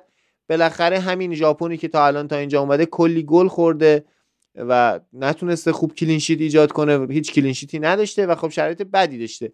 و به نظرم هر چقدر حملش خوبه دفاعش بده و اصولا من با توجه به بازی کره عربستان میگم که احتمالا نیمه اول آنچنان هجومی بازی نمی‌کنن. هیچ کدوم از دو تا تیم ریسک نمی‌کنن. یه سی چل دقیقه اول بازی رو می‌خوان همدیگه رو محک بزنن و حالا اگر از یک زمانی گل اول بازی زده بشه حالا اون وینگرایی که گفتیم احتمالا ژاپن خیلی ویرانگر حمله کنه. حالا من برعکس تو فرید فکر می‌کنم که ژاپن تو نیمه اول به ایران گل بزنه و شوکه بکنه قلنوی رو. همین الان می‌تونیم بریم سراغ بازی آخر بازی ایران و سوریه ای که به نظر من این بازی بیشتر از اینکه متن داشته باشه هاشیه داشت. و واقعا هم جالب نیستش دیگه این هاشیه ها بیشتر چیزی که من فشار آورد واقعا مقایسه گریه کردن تارمی و پل گسکوین بود که واقعا نکنید این کارو. واقعا خجالت آوره. اما دقیقا حرفی که بچه ها می‌زنن فرید درسته. ببین در واقع چهار نفر خط دفاعی ایران اصلا یارای مقابله با ژاپن ندارن. خب یه حرفی که شما می‌زدید حین بازی ایران و سوریه این بود که اخراج تارمی اگه باعث بشه که ایران به جای 442 بیاد 4 2 3 1 بازی کنه و وسط زمین رو شلوغتر بکنه با تک مهاجم بازی کنه شاید بتونه حالا مقاومت بیشتری بکنه حداقل. من هنوز شانس بردن ژاپن رو به ایران نمیدم. شاید بتونه مقاومت بیشتری بکنه ولی میگم این خط دفاعی به راحتی می‌تونه از ژاپن ضربه بخوره و شاید آخر بازی اگر ایران صعود کرده باشه بهترین بازیکن زمین رو بشه بیرانوند نام برد نه بقیه بازیکنها. قطعا سامان قدوسه. یعنی بازی که ایران تونسته ژاپن رو ببره بهترین بازیکن زمین سامان قدوسه. من خیلی بعید می‌دونم. نه اینکه سامان بله. قدوس بده ها سامان قدوس بهترین بازیکن ایرانه. سامان قدوسه. نه من میگم تیم حریف هر چی باشه سبک ایران هر چی باشه و ایران بازی رو ببره قطعا بهترین بازیکن سامان قدوس اصلا base بازی ایران سامان قدوس بهترین بازیکن ایران سامان قدوس تنها بازیکن حرفه‌ای و professional و چند و استاندارد و با کلاس ایران سامان قدوس قطعا هم تو اون بازی بهترین بازیکن سامان قدوس حتی اگه مثلا بیرون 1500 save داشته باشه ببین این که من میگم حتی ایران اگه ببازه هم سامان قدوس بهترین بازیکنشه. کاملا حرف دو تاتون درست. یعنی سامان قدوس بهترین بازیکن ایران سطحش از کل ایران بالاتره. حتی میشه گفت یکی از بهترین بازیکن آسیا و کل جام بوده. پاس گلای خوبی هم داده. ولی اینکه مثلا ما سف سف کنیم تو پنالتی ببریم از نظر ریتی مثل دعوای خداداد و خیابانی میشه که حالا احتمالا بیرانوند با 300 تا سیف باید بهترین بازیکن زمین بشه. ولی چند تا نکته وجود داره. مثلا مجید حسینی احتمال اینکه به بازی با ژاپن برسه هست. و اگر من حالا می‌دونم که احتمالا اگه مجید حسینی هم برسه شجاع خلیزاده و مجید حسینی بازی می‌کنن. ولی منطق و ریاضی میگه که باید روزبه چشمی و مجید حسینی بازی کنن بین اینا. اگه بخوان بازی کنن من اصلا هیچ شانسی به شجاع خلیزاده جلوی وینگرای ژاپن نمیدم. یعنی اگر این بازیکن بازی کنه قطعا همون حرفی که شما می‌زنید شجاع خلیزاده از دو ناحیه پاره میشه جلوی ژاپن. ولی خب حداقلش و مینیسک آره دیگه همون. من منظورم همون بود. آره آره. ولی کاش یعنی اگر من یک درصد می‌تونستم یه بازی گیم ایجاد کنم که امتحان کنم که قطعا تو واقعیت نمیشه این کارو کرد من دوست داشتم که سامان فلا حداقل باشه یه دفاع سرعتی داشته باشیم. ما که دفاعمون کندن شجاع خلیزاده من نمی‌دونم چی دیدن تو این شجاع خلیزاده که تو تیم ملی فیکس دفاع وسطمونه. حالا تو بازی با سوریه هم بد نبود ولی خب کلا مدافع خوبی نیست. خیلی کنده خیلی کنده. و توی لیگ ایران هم بد بود. من امیدوارم که مجید حسینی به بازی با ژاپن برسه. من امروز همین الان یعنی داشتم صحبت های شما رو گوش می‌دادم نگاه کردم نوشته که امروز معلوم میشه که مجید حسینی به بازی با ژاپن می‌رسه یا نه. والا با اون لباسی که از مجید حسینی در کنار صادق محرمی نشون دادن بعد گل متی تارمی یعنی که مجید حسینی هم مثل صادق محرمی مسئولیت طولانی مدت داره یعنی قدردانی ازش کردن. ولی من نفهمیدم این مجید حسینی چجوری مصدوم شد که اینقدر طولانی مصدوم شد. چرا پیرن خودش آورده بود اونجا؟ ندیدم میسنن رو. کن کنعانی چرا نیست؟ کنعانی محروم بود توی این بازی با سوریه و برای بازی بعدی هستی عکس تیمی می‌خواستن بگیرن بعد پیرن صادق محرمی رو می‌خواستن بیارن نشون بدن که های صفی به عنوان کاپتان بود دیگه. دوید اومد یه پیرن آورد داد دست یه استاد دیگه ای که من نمیشستم اینا رو. آورد داد که نشون بدن دیدن که شماره سه خودشه مثل این که پی آورده بود از خودش به عنوان کاپتان قدردانی بشه. بس شما می‌خواید اینا جلوی اون دیریبل اون ژاپنیه که پسر سوباسه مثلا مقاومت کنن؟ نکته همینه یعنی واقعا از نظر ریاضی وینگرای ژاپن باید له کنن دفاع ایران. از نظر منطق اگه بخوایم بگیم بهترین روش بازی جلوی ژاپن همون کاریه که من گفتم یعنی هرچی دفاع داریم بریزیم تو زمین. و صرفا دفاع بکنیم. و انقدر ببندیم ببندیم اون رو که متاسفانه این هم امکان پذیر نیستش و انقدر ژاپن پلن های هجومی متفاوتی داره و انقدر این میتومای بازیکنیه که یک به یک ساده برمیداره. انقدر مثلا اون ریتو دوانه بازیکن خوبیه که راحت می‌تونن ایران رو ببرن. ولی نکته جالب حالا اینه که یکم برسیم به بازی ایران و سوریه. بازی که اصلا ای و کادر فنیشو حمید نیچه اصلا نمی‌دونستن دارن چی کار می‌کنن. یعنی تعویضای احمقانه بابا بازی یکی چه؟ پنالتی برای سوریه گرفتن. بعد تو میای هافبک طراح تیمت رو هافبکی که کل بازی تیمت روی سر اونه می‌کشی بیرون. هافبک دفاعی 37 ساله میاری. قایدی رو که کل بازی تیم توی خط حمله بستگی داره به اینکه توپ برسه به قایدی یا نه رو می‌کشی بیرون و مثلا محمد محبی رو میاری. اصلا هدف چیه؟ تو هدف, هدف از زندگی کردن چیه هدفت اصلا چیه از اینکه تو اونو می‌کشی بیرون اینو میاری داخل؟ هدفت از اینکه سردار آزمون رو کشیدی بیرون کریم انصاری فردا آوردی چیه؟ هدفت از اینکه جهان بخش رو می‌کشی بیرون. خود یعنی صرفا یه سری بازیکن روی نیمکت داشت که می‌خواست اینا رو بازی بده. بس مهم نبود براش که چه اتفاقی بیفته. حالا بعد بازی اومد چی داره بازی میدن. واقعا محبی رو درکش نمی‌کنم تنها بازیکن ایرانیه که هم رو هوا خوبه هم رو زمین. یعنی تنها وینگر تاریخ ایرانه. این هیچ جا خوب نیست. این نه پا به توپش خوبه نه تصمیم گیریش خوبه نه شوتاش خوبه نه پاساش خوبه. ولمون کن خوبه ببینید بذارید من قطعا مدافع قلنویی و این تاکتیکاش نیستم ولی چون دوتاتون دارید تخریبش می‌کنید من از این زاویه نگاه کنم که حالا مثلا انگار می‌خوام دفاع کنم. ببین مثلا مهدی محبی محمد محبی.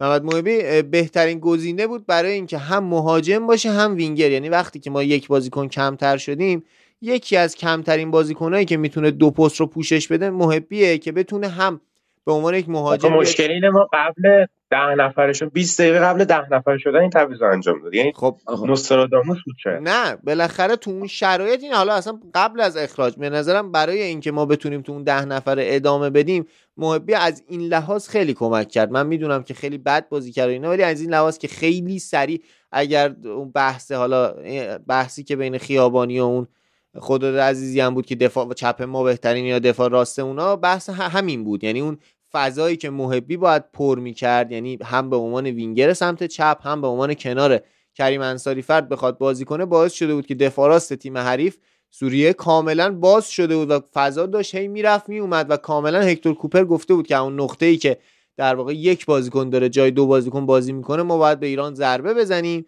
یا مثلا تعویض کردن تمام بازیکن‌ها یه عالینی بود که آقا من نمی‌خوام تمام بازیکنامو خسته کنم برای بازی با ژاپن می‌خوام و امیدوارم که بازیکن تعویضین بتونن این بازی رو ببرن.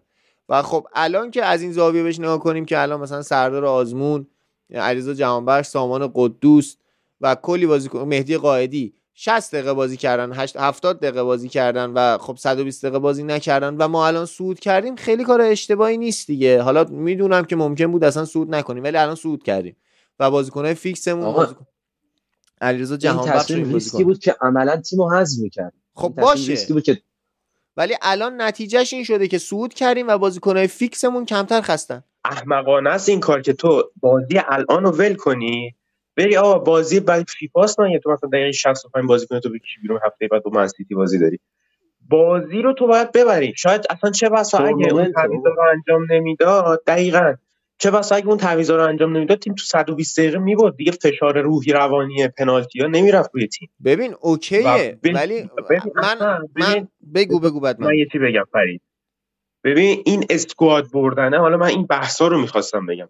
این اسکواد بردنه احتمالاً اکثرا با من موافق باشن ولی یه سری حالا به هر حال هوادار هم دارن. استادان فوتبال ایران مثل آقای قلنویی این اسکواد بردن اینجوریه که 11 تا مثلا بازیکن فیکس داره. تیم یه 5 6 تا بازیکن تعویضی خوب مثل مثلا قلی زاده و حالا روزبه چشمی و یکی دو تا دفاع خوب برده. مثلا صادق محرمی و اینا. و بقیه رو انگار از اینا مثلا دل... با دلالی برده اینا رو. مثلا دلیل حضور رضا اسدی چیه؟ تو وقتی که کریم انصاری فرد رو می‌بری وقتی که دو تا مهاجم کلاس جهانی داری علاوه بر اون شهریار مقالو رو هم لیگ خودت می‌بری دلیل حضور رضا اسدی چیه؟ اگه هدفت اینه که یه هافک وسطی داشته باشی که مثلا مهاجم هم بازی بکنه خب چرا دیگه امید ابراهیمی رو بردی؟ خب یعنی اصلا یه اسکواد بردن منطقی نیست. همینجاش منطقی نیستش که چهار تا دفاع وسط بالای سی سال برده و یه دفاع وسط جوون که به اون دفاع وسط جوونه بازی نمیده. حتی جلوی فلسطین حتی جلوی هنگ کنگ و حتی جلوی امارات که سودش هم قطعی بوده بازی نمیده بهش و روز به چشمی رو می‌بره اونجا بازی میده. شجاع خلیلزاده یه دفاع وسط کاملا غیر حرفه‌ای حسین کنانی یه دفاع وسط کاملا غیر حرفه‌ای. دو تا دفاع وسط. صرفا مجید حسینی بین دفاع وسط ما یه دفاع وسط حرفه‌ایه. وای به روزی که یه لقب مدرن بیاد به اسم بازیکن تیم ملی ایران. یعنی صرفا اون آقای کیروش 2018 اومد گفتش که روزبه چشمی مدرن ترین دفاع آسیاست چرا؟ چون بازی با پاش خوب بود. خب؟ از اون روز تا الان روزبه چشمی اصلا دفاع وسط بازی نکرده. هر وقت هم هافبک دفاعی بازی می‌کنه بهش میگم مدرن ترین دفاع وسط آسیاست و هر وقت تیمش دف... نیاز داره اینو می‌برن دفاع وسط. خطا میده تیمش گل می‌خوره نابود میشه. بعد همه میان میگن که آقا روز به چشمی اصلا جاش دف... و دوباره بازی بعدی میان روز به چشمی می‌ذارن دفاع وسط. علاوه بر اون میگم این اسکواد بردن اصلا منطقی نیست. شجاع خلیزاده بهترین دفاع وسط تراکتور که هیچ بهترین دفاع وسط آذربایجان شرقی هم نیست. که بردنش جام ملت ها دیگه احسان های صفی نمی‌تونه جام, جام جهانی بعدی رو بازی بکنه. امید ابراهیمی نمی‌تونه جام جهانی بعدی رو بازی بکنه. کریم انصاری فرد نمی‌تونه جام جهانی بعدی رو بازی بکنه. و تو نمیای حتی برای ذخیره اینها از بازیکنهای تیم ملی خودت استفاده کنی. تیم ملی امیدت. حسین گودرزی دفاع چپ شمسازر قزوین. امسال یکی از بهترین دفاع چپ های لیگ برتر بوده. بازیکن 23 ساله. خب چرا از اون نمیای استفاده بکنی؟ تو که نمی‌خوای میلاد محمدی رو بازی بدی. خب یه صرفا به خاطر اینکه طرف لیژونره که تو نباید ببریش. حسین گودرزی دفاع چپیه که می‌تونست توی لیست تیم ملی باشه. دفاع وسط خوب ما زیاد داریم توی فوتبالمون. ولی صرفا ما 7 ساله که روی شجاع خلیل داده حسین کنعانی و مجید حسینی داریم مانو میدیم که از دو تاشون هیچ وقت دفاع وسط در نخواهد اومد. مگر اینکه حسین کنانی رو توی زوج خیلی خوب داشته باشی و بخوای باش بازی بدی. علاوه بر اون بردن مثلا کریم انصاری فر اصلا منطقی نیست. یعنی من اگر باشم به عنوان سرمربی تیم ملی از بین کریم انصاری و رضا اسدی هیچ کدومشون رو نمی‌برم جام ملت های آسیا. چون هیچ کدومشون هیچ تیم هیچ چیزی به تیم من اضافه نمی‌کنن. من دو تا مهاجم خیلی خوب دارم که در سطح اروپایی بازی می‌کنن. خیلی سطح بازیشون بالاتر از مهاجمای دیگه است. و محمد محبی رو مثلا بردم که وینگر مهاجمه. خب علاوه بر اون یه مهاجم ذخیره هم بردم که شهریار مقانلوه دیگه اصرار بر این که تو دو تا مهاجم دیگه هم ببری چیه این وسط؟ اصرار بر این که چه می‌دونم سامان فلاح رو بازی ندی چیه این وسط؟ اصرار بر این که تو مثلا امین حزباوی رو نبری بازی بدی چون موهاش بلنده نمی‌دونم چیه. چیه مثلا؟ امین حزباوی یکی از بهترین دفاع وسط های لیگ ایرانه. خب الان چند تا شد که من باید بگم.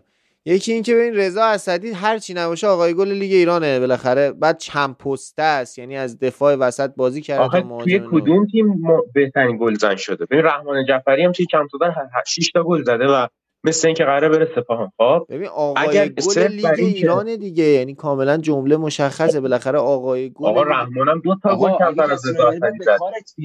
اگر بازیکن می‌بری باید به کارت من همچنان من برای بازی دیروزم به نظرم باید من من رضا اسدی رو به عنوان یک اسکواد پلیر بازیکن خیلی بود به درد بخوری یعنی مثلا هافک هجومی هافک دفاعی مهاجم همه جا می‌تونه بازی کنه. بعد آقا یه تیم چند تا مهاجم می‌خواد؟ نه خب مگه فقط مهاجمه من میگم رضا اسدی می‌تونه کنار سعید عزت اللهی بجنگه اون وسط. یعنی کاملا خب پس چرا امید ابراهیمی برد؟ خب نه ببین من اول اینو بگم. الان که ما صعود کردیم من خیلی خوشحالم که با تعویض این بازیکن‌ها بازیکن اصلیمون 60 دقیقه بازی کردن. بازیکن هجومی اصلیمون 60 دقیقه بازی کردن. بحث گذشت ولش کن. خب اون حالا این امین حزباوی بذار من همه جملاتی که امین حزباوی هنوز نمی‌دونه می‌خواد برای ایران بازی کنه یا قطر. یعنی الان میترسن بنده خدا بره قطر. یعنی اون بعد اصلا به فرض اینکه بخواد گزینه های جوونی که شما گفتین دفاع چپ دفاع راست من اصلا نمی‌خوام قلنوی دفاع کنم. می‌خوام از این زاویه همش نکنم اگر یک درصد بازیکن های جوون رو می‌برد و حالا ما همیشه به جام ملت های آسیا به اینکه این دفعه قهرمان میشیم نگاه می‌کنیم. نمیایم نگاه کنیم که آقا ما جوونا رو ببریم برای جام جهانی بعدی. امیر قلنویی هم اصلا مربی نیستش که این جامو ول کنه برای جام بعدی. میاد بهترین اسکوادی که داره. امیر قلنویی تو دوازده سال برای استقلال و سپاهان و اینا مربیگری کرد. هر چی بازیکن از جوونیا با خودش اوورده بود تا آخری سن یارو 37 سالش بود هنوز با امیر قلنویی بود. اصلا از این زاویه دید که بیاد جوون گرایی کنه اونم تو جام ملتایی که می‌خواد خودش رو اثبات کنه به تمام مربیای داخلی. این که همین الان تو شبکه سه و شبکه ورزش می‌خوان مسخرش کنن و می‌خوان دیسش کنن به خاطر اینکه همزمان با این مربی بودن. میگن چرا امیر قلنوی با مربی باشه مربی تیم ملی باشه ما نباشیم. یا خدا عزیزی بیاد هر دفعه نقطه ضعفی رو بگی حالا من کاری ندارم که نقطه ضعف خیلی هم داره تیم ملی. ولی خب منم بودم با بهترین اسکواد ممکن با گنده ترین اسما می‌رفتم. من بزرگترین مشکلم با امیر قلنوی تو اسکوادی که برده اینه که احمد نوراللهی سر دعوای بچگونه نبرد. و احمد نوراللهی خیلی می‌تونست به تیم ایران کمک کنه. اگر الان سامان قدوس بهترین بازیکن تیممونه خب اگر سامان قدوس مصدوم بشه هیچ گزینه ای نداریم که بتونه تو پست سامان قدوس با اون ریسکی که تو کردی به عنوان یک بازیکن نزدیک به سعید عزت اللهی بازی کنه بازی کنه نمی‌تونی علیرضا جهان بخش اونجا بازی بدی نمی‌تونی بازیکن طراح دیگه بذاری مگر اینکه احمد نوراللهی رو میبردی. حالا این مهم نیست. احمد نوراللهی هم نمی‌تونه جای سامان قدوس بازی کنه. سامان قدوس پستش چیه چه role ی داره بازی کنه deep-lying playmaker ه کدوم بازیکن ایرانی هست که deep-lying playmaker باشه؟ سطح سامان احمد نوراللهی box to box اصلا این سطح هافکی که توی squad تیم ملی خیلی مهمه. حضور یک هافک box to box هر جایی لازم به عنوان یک squad player. ولی ببین آقا محمد جواد مثلا حسین نژاد که توی سپاهانه و 20 سالشه خب بازیکن بهتریه برای تیم ملی و squad تیم ملی.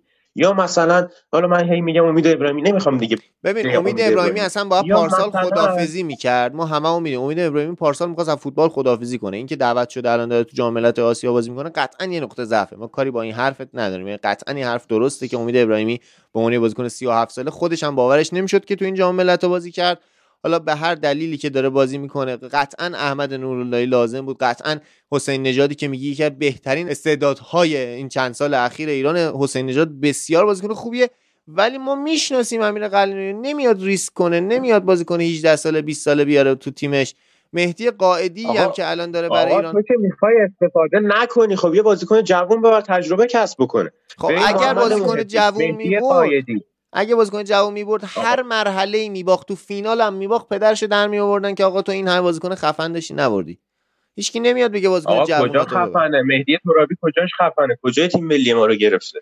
ببین ببین محمد محبی مهدی قائدی رضا اسدی علی قلیزاده شهریار مغانلو مهدی طارمی علیرضا جهانبخش سردار آزمون کریم انصاری فر مهدی ترابی چند نفر شدن؟ ده نفر. از squad 23 نفره ما. تیم ما چند نفر مهاجم می‌خواد؟ نهایتا چهار نفر. خب دو تا اینجوری وینگر، باشه دو تا. هم 11 تا وینگر داره. اینجوری بخوای خب حساب کنی ژاپن هم سه تا مهاجم نوک داره برده. 6 تا وینگر داره 9 تا 10 تا بازیکن هجومی اونجوری داره. آقا مینا مینو رو مثلا طرف برده پست 8 بازی میده. خب. مثلا کدوم هافبک تیم ملی ما می‌تونه پست 8 بازی کنه؟ خب سامان قدوس هم به عنوان بازیکنی که پستش جلوتر بوده الان داره میاد عقبتر کنار سعید ببین این چیزا میگم درست دارید میگید. بالاخره ما اسکواد بهتر از این میشه برد. ولی با توجه به شرایطی که تو ایران این که الان هر بازیکن جوونی می‌برد می‌گفتن آقا تو این پست ما احسان حاج صفی داشتیم ما تو این پست میلاد محمدی داشتیم. تا خط حمله تا هر گزینه تو دفاع وسط اگر امین حزبابی بازی می‌کرد یا سامان فلاح ما تو این بازی با سوریه یه گل میخوردیم می‌گفتن اگه کنانی زادگان یا شجاع خلیل زاده که تجربه داشتن بودن ما این گلو نمیخوردیم.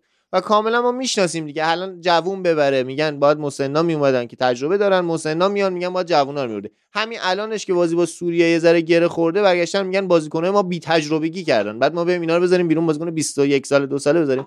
قطعا تو ایران. همچین صبر و تحملی ندارن که بخوام وایسن تو بازیکن 20 ساله بذاری تو دفاع وسط بازی با سوریه تو جام ملت‌ها نه الان ما 40 سال 50 سال تو جام ملت‌ها به هیچی نرسیدیم و باید با هر اسکواد 40 ساله‌ای هم که شده تلاشمون رو کنیم که به جایی برسیم.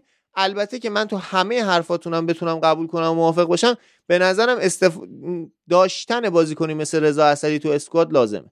یعنی ما اگر گیر کنیم بازیکنی مثل رضا اسدی از دفاع تا حمله می‌تونه جای طرف بیاد بازی کنه. هم این نکته دقت کن. اصلا ببین اصلا سن و سال رو می‌ذاریم کنار. حرف من شخص رضا اسدی نیست چون خب حقیقتا لیگ ایران دنبال نمی‌کنم که چرا خود صفر شدم که این یارو هم پست شش بازی کرده هم فارسن یه چیزی شنیدم.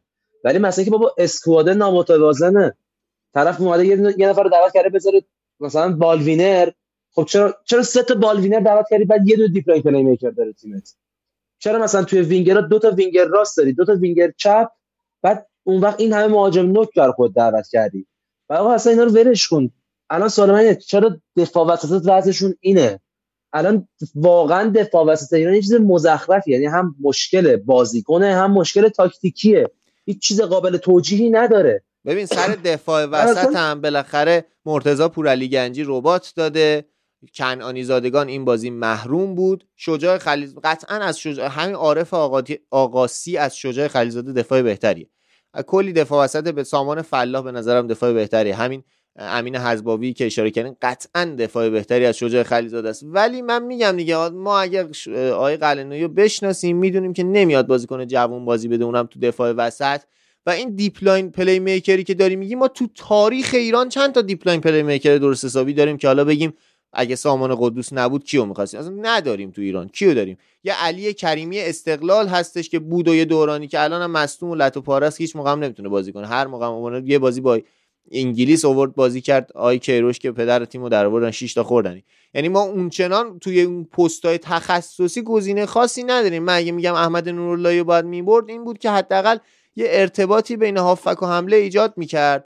یا الان من میگم رضا اسدی باید باشه من تنها تفکری که دارم اینه که ما نیاز داریم به بازیکنه چند پسته.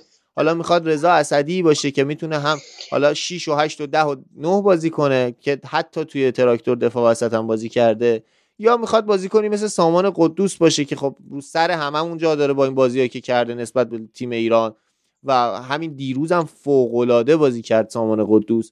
و من به شخصه میگم اگر اگر دیروز با تعویضای آقای قلنوی ما حذف می‌شدیم قلنوی اشتباه کرده بود و الان که صعود کردیم اتفاقا به نظرم حرکت درستی بود که ما بازیکنه هجومی کشیدیم بیرون با تیم دوممون تونستیم با هر بدبختی تو پنالتی صعود کنیم. و بازیکنی مثل علیرضا جهانبخش سامان قدوس مهدی قائدی و این بازیکن ها برای بازی بعدی فقط 60 دقیقه خسته شدن نه 120 دقیقه نه پنالتیا و به نظرم ریسک بعدی نبود. حالا که جواب داده اگر باخته بودیم حالا شما می‌تونستین بگین که آره بدترین کاری بود که آقای قلنویی کرد و ما به خاطر این تعویضا باختیم. ولی الان صعود کرده دیگه نمیشه چیزی بهش گفت. آقا الان حرف مثلا اینه که تو وقتی ببین می‌تونم به جرئت بگم بین تیمایی که با دابل پیوت بازی می‌کنن تو کل جام ایران بهترین double pivot آسیا رو داره. یعنی عزت اللهی به عنوان ball winner قطع توپ خوبی داره. تکل الکی نمی‌زنه. پاس بلندش دقیقه. از اون طرف پاس امنش واقعا با دقت و سامان قدوس اون وسط داره پادشاهی می‌کنه. برای خودش توپو انتقال میده پاس بلند میده بازی رو میچرخونه تیمو از زیر پرس میاره بیرون. low block رو باز می‌کنه. همه کار داره می‌کنه. بهترین double pivot لیگ. جام رو داری نباید بهش اصلا تو هیچ بازی دست بزنی. آره حرف درسته که نباید خسته بشه. ولی کلا من میگم به دابل پیوت دست نزن. بقیه تعویضات اوکی. دابل پیوت رو دست نزن. هر بازی داره سامان قدوس رو عوض می‌کنه. ببین به نظر ریسک نمی‌کنه دیگه. قطعا تو بازی با ژاپن سامان قدوس بیرون نمیاد. خب؟ یعنی تا الان بازی ها سنگین نبوده. بازی با سوریه هم حالا میگیم ریسک نکرد. سامان قدوس آورد بیرون. ولی همین که اصلا سامان قدوس داره کنار سعید عزت الله به دابل پیوت بازی می‌کنه کاریه که قلنوی کرده دیگه. الان سامان قدوس توی برنتفورد که اصلا دابل پیوت نبوده اصلا هافک پست هشت نبوده. اصلا داشته دفاع چپ و دفاع راست بازی می‌کرده و ما شنیده بودیم که با توجه به سابقه آقای قلنوی تو سپان و استقلال دنبال اینه که کنار سعید عزت یه بازیکن طراح بذاره چند تا گزینه رو استفاده کرده و سامان قدوس بهترین جوابو داده. و خب منم قبول دارم مثلا همین پستی که تو میگی فرید. خب. سامان قدوس. اومدیم و سامان قدوس خدایی نکرده خدایی نکرده ربات داد. اصلا ربات نه یه مسئولیتی داد که جام ها رو از دست داد. مثلا جانشین سامان قدوس توی تیم ملی کی الان؟ خب آخه این که بذاره کنار حساب کنی اگر مثلا آقا میلاد فرلک ها هافک بهتریه نسبت به امید ابراهیمی. نمی‌دونم به نسبت به اینکه تو سه تا مهاجم نوک ذخیره ببری بهتره یه هافک وسط ذخیره ببری. من قبول این دارم. احمد نورلایی باید می اومد میلاد سرلک یا همون هافک های استقلال مهدی مهدی پور هم اینا هم اصلا همه اینا گزینه های بهتری از امید ابراهیمی 37 ساله بودن. ولی اینکه بگیم اگر سامان قدوس ربات بده می‌خوای چیکار کنیم کلا جام, جام و بازی حذفی هفت تا بازیه خیلی از تیم‌ها متکی به یه بازیکن خاص هستن. قطعا سر احمد نوراللهی به خاطر اون اتفاقای بازی قبلی بازی های همون تو آزادی که اون اتفاق افتاد احمد نوراللهی حذف شد دیگه. حالا اون مشکل قد بازی آقای قلنوی بود و حالا نقاط ضعف قلنوی خیلی بیشتر از این چیزایی که شما میگین. اصلا تو تاکتیک ما wing-back من فکر نمیام همچنان تاکید می‌کنم. من هیچ وقت فکر نمی‌کردم که امیدوار باشم به جای میلاد محمدی احسان حاج صفی بازی کنه. چون ما حداقل کاری که باید بکنیم جلو این دفاع ضعیف اینه که یه بازیکنمون اینورت کنه بیاد کنار سعید عزت اللهی که موقعی که سامان قدوس می‌خواد طراحی کنه یه ذره خیالش راحت تر باشه. اگر میلاد محمدی بخواد بازی کنه به عنوان دفاع چپ اونقدر نمی‌تونه نزدیک به هافبک بازی کنه و ما یه نفر کمتریم با این دفاع افتضاح. حالا اگه بخوایم بازی با ژاپن رو در نظر بگیریم اگر کنانی زادگان که محرومیتش تموم میشه برگرده. و ان در بهترین حالت اون مجید و حسینی برسه خب این بهترین خط دفاعی که میشه برای این بازی فکر کرد. ولی اگه مجید حسینی تو. بازی بازی سوریه ایران کاری که هکتور کوپر کرد این بود که 442 خطی همیشگیش رو بازی کرد. با این تفاوت که الان توی فوتبال دنیا اکثر مربیا موقع چیدن لو بلاک فضاگیر می‌کنن تیمشون رو. یعنی فضا رو می‌گیرن بازیکن رو آزاد می‌زنن تو که رسید به بازیکن میرن پرس می‌کنن. ولی هکتور کوپر می‌دونست که ایران هیچ پلن تاکتیکی برای ایجاد موقعیت و ایجاد فضا نداره. اومد کاری که کرد با بازیکنهای سطح پایینتر نسبت به بازیکن تیم ملی ایران اومد 4 4 2 خطی بازی کرد که بازیکناش نفرگیر بودن. یعنی چی؟ یعنی اومد من, من مارک کرد. چون که ایران هیچ در هیچ شرایطی آقای امیر قلنویی نمیاد 4 4 2 خطی که حالا 4 4 1 1 میشه مثلا تارمی یکم عقب تر داره بازی می‌کنه نسبت سردار آزمون بیا تغییر بده مثلا بکنه 4 2 3 1 4 3 3 3 4 2 1 نمیاد تغییر سیستم بده توی بازی.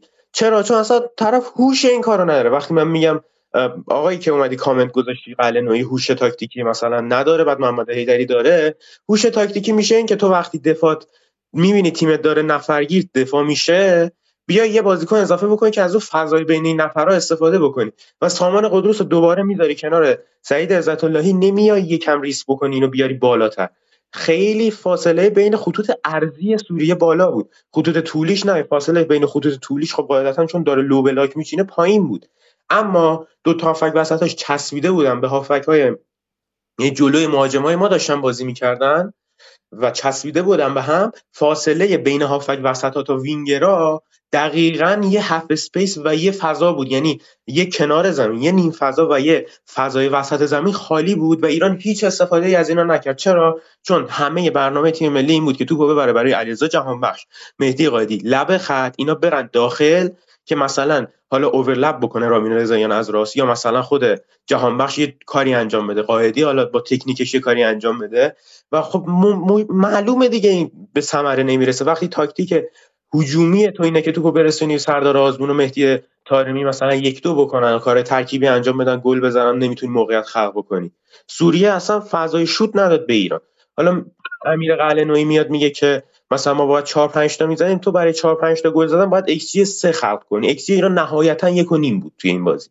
که اونم صدق سری پنالتیه که مهدی تارمی گرفت و چقدر مهدی تارمی آدم آن پروفشنالیه آدم غیر حرفه‌ایه که دقیقا همون کاری که همیشه ازش صدمه دیده. بابا دایو نکن لعنتی تو پای بازیکن سوریه رو لغت کردی. چرا باید بیان خطا بگیرم برای تو؟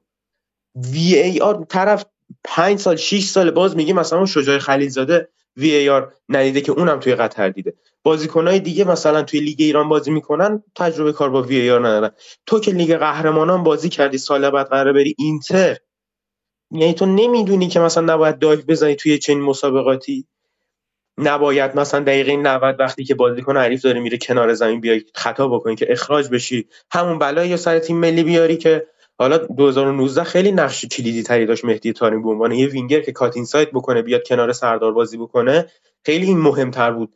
تا الان که مثلا حالا پست ده و احتمالا سامان قدوس میاد پست ده بازی می‌کنه و یه بازیکن حالا یا روزبه چشمی یا امید ابراهیمی هر بنده خدایی رو می‌ذاره کنار سعید عزت اللهی که مثلا جلوی خط دفاع جا... خط که ژاپن بازی بکنن. این نقش کلیدی رو 2019 داشت. الان خیلی صدمه وارد نمی‌کنه به تیم ملی. و در کنار اینها هیچ وقت هیچ وقت هیچ وقت فکر این رو نمی‌کردم که مربی قبل پنالتی حریف تعویض بکنه. یعنی من اصلا بابا سب کن ببین شاید اصلا پنالتی رفت اوت. شاید پنالتی گل شد بعد مثلا دوباره تو یه گل دیگه خوردی. یعنی نمی‌تونست اون تعویض رو نگه داره توی بازی. این یعنی نگه داره این تعویض که آقا این تعویض انجام نشه. ما دقیقه 96 داشتیم گل میخوردیم. فرید یعنی این تعویزه حداقل می‌تونستن این دوتا 90 دقیقه بازی بکنن که تعویزه داشت باعث می‌شد که تیم ما توی 96 گل بخوره. بعد پنالتی سوریه اتفاقا سرتر از ایران بازی کرد. به خاطر به خاطر اینکه آقای امیر قلعه‌نویی یک پلن ای داره که پلن ای خیلی خوبی هم نیست یعنی مثلا پپ گواردیولا پلن ای داره هی اون پلن ایش تکرار می‌کنه. هر مربی اصلا روی فلسفه plan A ش خیلی تکرار بکنه اون کار رو خب plan A باید خیلی خوب باشه که تو دیگه سراغ plan B نری و هی اون رو تکرار بکنی. تو plan A plan A سی سال پیشه plan B نداری علاوه بر اون همون plan A رو هم بگیرن هیچ کاری نمی‌تونی انجام بدی. نه اینکه تو plan B داشته باشی که آقا اگه اینو گرفتم من یه تاکتیک دیگه ای رو دارم که اونو انجام میدم. نه تو همین تیم تو با تاکتیک اولت می‌بری داخل زمین همونو بگیرن یه تعویض نمی‌تونی انجام بدی. یه تغییر رول ساده بین بازیکنات نمی‌تونی انجام بدی که تیم مثلا بتونه فضا از اون فضایی که سوریه داره میده بهت استفاده بکنی خیلی جالبه که من نشستم اینجا حرفای سه نفری رو گوش می‌کنم که هر سه دارن درست میگن ولی با هم مخالفن. این خیلی جالبه. محمد تو مثلا گوش می‌کنی دیگه اپیزودایی که خودت هم حضور نداری توش میشینی گوش می‌کنی. درست؟ در شروع جام های آسیا من و فرید وقتی شروع کردیم ضبط کردن حالا تو نبودی به خاطر اینکه ما میشستیم یهو ساعت دو شب ضبط می‌کردیم همه خواب بودن. خب تو قسمت اولش من من نیومدم گفتم که اگه ایران از چیزی ضربه بخوره محافظه کاری قلنویه خب منی که مثلا چندین سال فوتبال ایران رو دنبال نکردم. منی که اولین جام ملت های آسیایی که دارم دست و پا شکسته بازیش رو نگاه می‌کنم اینو اومدم گفتم که قلنوی محافظه کاره. خب تو از اسکواد بردنش در نظر بگیر تا تاکتیکش. خب اینو من می‌دونستم. تو چرا سورپرایز شدی که الان مثلا یه ترکیب یعنی یه اسکواد پا بسن گذاشته برداشته برده؟ یا اینکه حاضر نیست دست به پلن ایش بزنه. چرا سورپرایز میشی؟ آقا هر مربی به هر حال یه تغییری باید توی زندگیش ایجاد کنه. تو ده سال توی خونه زندگی بکنی همه دکوراسیون خونت یکی باشه به هر حال به این فکر میفتی که اونو تغییر بدی. امیر قلنوی تنها کار مثبتی که توی سالهای اخیر انجام داده به نظر من اینه که یه کتاب مثلا از انتشارات توپ خریده که مثلا تغییر مثلا ببینه که مثلا فوتبال دنیا الان چجوریه.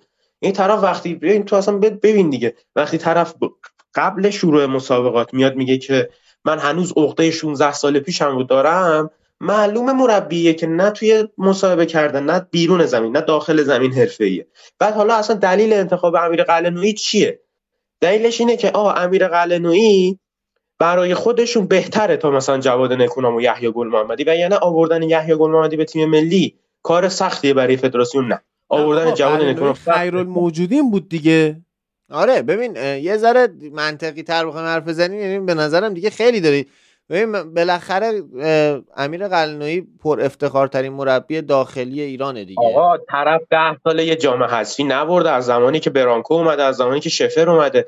مربیای تمام شده اروپایی اینایی که داری میگی همه خارجی خب، از زمانی که تاکتیک خارجی که اون هم برای ده 15 سال پیشه. یعنی مثلا برانکو چیز جدیدی وارد فوتبال ایران نکرد که پرس تیمی آورد چه می‌دونم یکم حرفه‌ای تر شدن بازیکن‌ها رو آورد اصلا مال 100 سال پیش.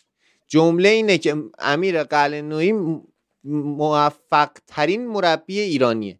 خب اصلا میگیم با تاکتیک 300 موفقیتش من کاری ندارم. آیا بهترین مربی ایرانی حال حاضر امیر قلنوییه سیاست ورزش ایران مربی داخلیه. یعنی حالا چه یحیی گل محمدی بگیم مربی تاکتیکی تریه جواد نکونام فلان. میان میگن آقا ما می‌خوایم مربی داخلی بیاریم موفق ترینشون رو بذاریم برای هر ورزشی. حالا مرا فوتبال ایران میشه امیر قلنوی. این نکته اول. بعدش هم ببین امیر قلنوی من به اتفاقا حالا من با هادی از همون روز اول در مورد اینکه ایران بدون ریسک داره بازی می‌کنه اصلا اسکوادی که برده کم ریسک کی میگه موفق ترین مربی ایرانی تاریخ امیر قلنوی هست دیگه. کیه؟ آقا یحیی گل محمدی چهار تا لیگ برتر برده تو پنج سال اخیر. اولا که چیز امیر قلنوی 5 تا داره اون هیچی. خب؟ اون موقع که face یحیی گل محمدی تو شهر ناشناس بود قلعه‌نویی داشت جام می‌برد اولا. بعدم این که تو بعد در نظر بگیری که مربی تیم ملی رو باید یه آدمی انتخاب آلمان نیستش که برداری ناگلزمن رو بذاری که. درست؟ بعد یه آدمی انتخاب بشه که بازیکنها ازش حرف شنوی داشته باشن. قلعه‌نویی با سابقه حضور در استقلال و سپاهان و تراکتور و ذوب‌آهن کجا بوده دیگه؟ همون همین هم بوده. خب؟ خب اون گلگوهر هم بوده آخه. با سابقه حضور تو اینجاها حداقل اینه که بازیکنهای زیادی رو به حال زیر یوغ خودش دیده و ازش حرف شنوی دارن. بازیکن استقلالی مثلا از یحیی گل اصلا خود بازیکن پرسپولیسی الان از یحیی گل محمدی حرف شنوی نداره. جواد نکونام هم که یعنی یه میم نگاه کردن فرید رفیقات به محض اینکه می‌فهمن خواهر نداری همشون به محمود فکری تبدیل میشن. بله خب؟ پس جواد نکونه هم کسی ازش حرف شنوی نداره. با قلنوی خیرالموجودی به هر شکلی حساب کنی باید همونو کی میذاشته اصلا حرف شنوی مگه حرف شنوی مهمه توی تیم ملی؟ دراگان اسکوچیچ کدوم بازی کنه کی می‌خواد حفظ کنه؟ حرف حرف 6 تا شنوی 7 تا مهمه، بازی. می‌خوای بکنی باید تاکتیکو ببین بتونی؟ من یه چیزی بگم وایسا. حرف شنوی من بگم حرف شنوی مهمه ولی به شرط این که منظورتون از حرف شنوی حرف شنوی تاکتیکی باشه. مهدی طارمی وقتی مثلا تاکتیک کنسلیسا رو میشنوه بعد تاکتیک قلعه‌نویی رو میشنوه معلومه تصم تایم پاره می‌کنه طرف. رو مورینیو رو مثلا تو مثلا فکر کن سردار آزمون از مورینیو یهو منتقل میشه 15 20 سال پیش فوتبال ایران. ببین آخه چه چه میگی آورده ای داره حضور امیر خب مربی که آقا ببین سیاست اینه که مربی داخلی بیاد. سیاست اشتباهیه. چرا؟ چون ما داریم به اندازه یک مربی خارجی به امیر قلعه‌نویی پول میدیم خب؟ 40 میلیارد در سال میشه حدودا 800 900 هزار دلار. یعنی مثلا ایگور استیماج 100 درصد مربی بهتری با اینکه بدترین تیم آخه بحث پول نیست ما الان حاجیم موریاستو سرمربی ژاپن هم کم پول نمی‌گیره. با اون پول می‌تونن برن مربی برتری بیارن برای ژاپن. یعنی اصلا این که حالا چون می‌خوایم پول کمتری محمدی همون حاجی موریاسی فوتبال ایرانه. یحیی گل محمدی؟ مشخص کارنامه‌شون مشخص. کیو گفتی؟ یحیی گل محمدی رو گفتی؟ بله. ببین من حالا یه دقیقه وایسا. ببین ما با این تاکتیک در واقع ترسو آی قلعه‌نویی تا اینجا اومدیم. و به نظرم هرچی نقطه ضعف این ترسو بودن بود تا اینجا باید میشه بازی با ژاپن اتفاقا به نظرم ما بازی با ژاپن باید همین جوری که کل تاکتیکمون این باشه که یا قدوس بندازه برسن یا جهان بخشی پاس. همینی که گفتی نقطه ضعف بازی با سوریه بود می‌تونه نقطه قوت ما بازی با ژاپن باشه. یعنی تنها شانسی که داشته باشیم اینه که تو تک موقعیت ها با پاس طولی خوب سامان قدوس یا با فرار علیرضا جهان بازی بخش با یا پاس ژاپن من اصلا بعید می‌دونم والا تو برسه به سامانه بود ببین من فکر نمی کنم انقدری که تو میگی وحشتناک بشه شرایط بازی. خب؟ حالا من امید بابا با یه پرس ساده خیلی پرس ساده. پرس تاجیکستان فوتبال ایران رو هنگ کنگ مثلا چه تاکتیکی داشتش که ما نتونستیم جلوش ببریم بازی رو؟ بردیم. راحت بازی بکنیم. هنگ کنگ. بعد حالا جدای از اینها. من نمی‌دونم واقعا دلیل مخالفتتون با یحیی گل محمدی و جواد نکونام چیه. جواد نکونام در بدترین حالتش بهترین مربی تاریخ فوتبال ایران از نظر بحث توی فاز انتقال و فاز عدم مالکیت. درسته تو فاز مالکیت این کیروش فوتبالش ولی عدم مالکیت. پرس استقلال چقدر پرس خوبه؟ پرس فولاد چقدر پرس خوبی بود؟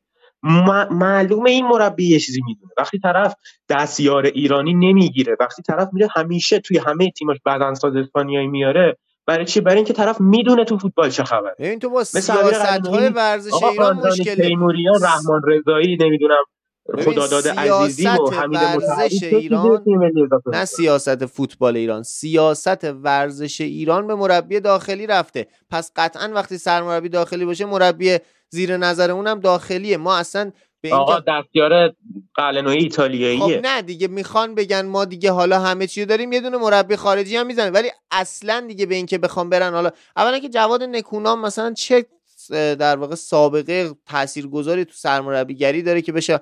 و مثلا بهترین گزینه برای کریری که ما داریم برای سرمربی تیم ملی حالا از نظر علمی نمیگم از نظر کریر از نظر افتخارات میشه همین قلنویی دیگه. یعنی بیشترین خب دقیقا همین بحث دیگه. ببین مثلا گرت ساوتگیت هم از نظر کریر مربی بهتریه تا ادی هاو ولی همه می‌دونیم آوردن ادی هاو پلن منطقیه برای موفقیت انگلیس خب تا به آوردن گرت شرطیه که. شما ساوتگیت رو به عنوان. سرمربی انگلیس دیدین. حالا الان قلنوی تازه مربی شده بخواد ببینیم دیگه. الان بذار تموم شه. بعد که تموم شد الان خب شما به یه دوره طرف مربی اون بوده دوره یک هم که چهارم بود با پنالتی حذف شده دیگه. آقا یک چهارم پنالتی و حالا الان مشکل امسال هم می- داشت با پنالتی حذف می‌شد دیگه. حالا نه که با کیروش مثلا ما فینال لیگ قهرمان جام ملت‌های آسیا رفتیم. من خیلی مخالف کیروشم یعنی به نظر من توی تاریخ ایران. مخالفتر از من نیست نسبت به کیروش. خب؟ با برانکو ما سوم جام ملت‌ها شدیم. جام ملت‌های. غرب. یعنی اصلا چیز خاصی نشدیم. یعنی اون چیزی که تو میگی مال غربه. آقا ما سوم جام ملت‌ها شدیم. به چین باختیم رفتیم به رده بندی. رده بندی نداره جام ملت‌های آسیا اصلا. اون جام 2000 غربه. آقا ما مگه نرفتیم بازی با نیمه نهایی با چین یحیی گل محمدی چیپ زد؟ خب اون آره خب.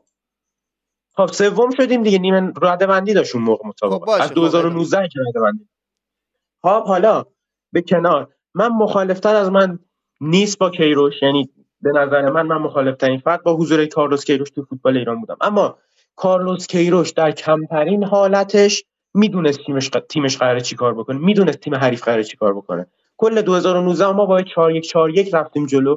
همه بازی هم تاکتیکمون ثابت بود. با این تفاوت که کارلوس کیروش می‌دونست این 4 1 4 1 چه مزایایی داره چه معایبی داره. امیر علنوی صرفا اینو چون از دو مثلا 1380 که جواب میده داره همونو میاد با این بازیکن سطح بالا استفاده خب الان من نقص کنم همینجا جملتو ما سال 2015 با امارات دقیقه 91 امارات رو بردیم تو بازی آخر گروهی. این اومده الان اینجوری جلو امارات برتر بوده کاملا بازی برتر نسبت به امارات. پس من قلنوی بهتر خب آقا اون امارات و چلسی آقا اون اون دوره مسابقات برای فقط برای تیم امارات چلسی و سیتی و بارسلونا استعدادیاب فرستادن. چجوری اون امارات رو یکی رحمان بهترین استعداد فوتبال آسیا بود توی بر... بعد از مدت الان بجز حالا جام ملت قبلی ما گیر کردنمون تو یک هشتم رو رد کردیم اومدیم یک ما بگیم الان مر... قلینوی از تمام مربیایی که ما تو یک هشتم باشون حذف شدیم مربی بهتریه نه؟ همچین جمله غلطه. نمی‌تونی با همچین مصداقی که حالا این چون اون موقع اینجوری کرده این نشون نتونسته بکنه این خوبه اون بده. بعدش هم هنوز که این بدبخت حذف نشده بذار حذف شه بعد بیام مشکلات تاکتیکی اینو اصلا قهرمان بشه. تیمه داره بد بازی می‌کنه. ببین من فکر می‌کنم قسمت سخت ببین من اولا یه چیزی بگم. تو گفتی که الان احتمالا به خاطر اینکه تارمی محروم شده می‌خواد یه دونه من مطمئنم که ما با کریم انصاری فرد به جای مهدی تارمی قرار همین 442 خطی رو بازی کنیم دوباره. یعنی اصلا هیچ تغییر ایجاد نمیشه. من خودم همون لحظه اخراج گفتم اگه ما این بازی رو سود کنیم و بازی بعدی بخوایم 4 2 1 بازی کنیم به سودمون میشه. ولی با توجه به دیدی که از آقای قلنوی دارم احتمالا یا کریم 99 درصد کریم انصاری فرد یا حالا بخواد خیلی دیگه تفاوت ایجاد کنه شهریار مقانلو به جای مهدی طارمی می‌خوان بازی کنن. ما تغییر تاکتیکی خاصی نمی‌بینیم. 4 2 3 1 نخواهیم شد. سامان قدوس قطعا جابجا نخواهد شد. همونجوری که تو میگی یه ذره نمیاردش جلو قطعا نمیاد بذارتش پست ده. و خب همینجوری که هست میمونه. حالا اینکه شهر هیچ مهاجمی با هیچ مهاجمی با ویژگی مهدی طارمی نداریم ما. شهریار مقانی اگه قرار باشه مهدی طارمی پست ده بازی می‌کنه یکی از سوالاتیه که من دارم از آقای قلمی چرا باید مهاجم نوکی تو بیاری پست ده بازی بدی؟ خب این کارو اونم نه سایه مهاجم سایه. پست ده واقعا یعنی طارمی واقعا داره عقب‌تر از سردار آزمون بازی خب به خاطر تعداد پاس گلش تو این فصل اروپاش هم بیشتر از گلاشه یعنی همینی که دارید میگید که داره؟ سایه بازی می‌کنه توی پورتو دیگه 4 4 2 بازی می‌کنه پورتو خب اونجا هم داره پشت مهاجم بازی می‌کنه. این یعنی چی؟ من نفهمیدم الان اونجا هم داره پشت مهاجم بازی می‌کنه اونجا داره پشت مهاجم بازی می‌کنه. ستون گوش کن. الان اونجا تارمی داره شادو استرایکر بازی می‌کنه. یه پست توی خط حمله یکم نزدیک به پست ده که حالا ران می‌کنه فضا سازی می‌کنه. با حضور اوانیلسون پست بازی نمی‌کنه. ببین دقیقا حالا شادو داره با... شادو داره بازی می‌کنه خب اگه شادو بود یه مقداری گلزنی داشت. من به نظرم کاملا اومده عقبتر. حالا ما قبول می‌کنیم که شادو اصلا توی گلزنی نداره. شادو استرایکر اصلا میشه چیز. آقا فکر کن فرزاد حاتمی رو گذاشتی مهاجم یه مهاجم گذاشتی کنارش. ببین کاری که گادوین منشا و علی علیپور برانکو باشون می‌کرد رو حالا این اون نیست. یعنی مهدی تارمی عقبتر میاد. به خاطر اینکه ما بازیکن پست ده نداریم آقا. تو کل کریر تاریخ فوتبال ایران ما بازیکن پست ده درست حسابی نداشتیم. و تو الان مثلا علیرضا جهان بخش پست ده می‌خواد چرا 4 4 2 خطی بازی می‌کنه خب آفرین پس مجبوره. چرا 4 4 2 خطی بازی ما 4 4 2 خطی بازی نمی‌کنیم. 4 4 1 1 بازی می‌کنیم چون مهدی طارمی عقبتره. نه و نیم هم هست. یعنی از lineup 4 4 2 میاد عقب گاه به 4 4 1 1 سویچ میشه. مهدی طارمی نه و نیم داره بازی می‌کنه. یعنی 9 و 10 دیگه. یعنی از 10 جلوتر از 9 عقبتر.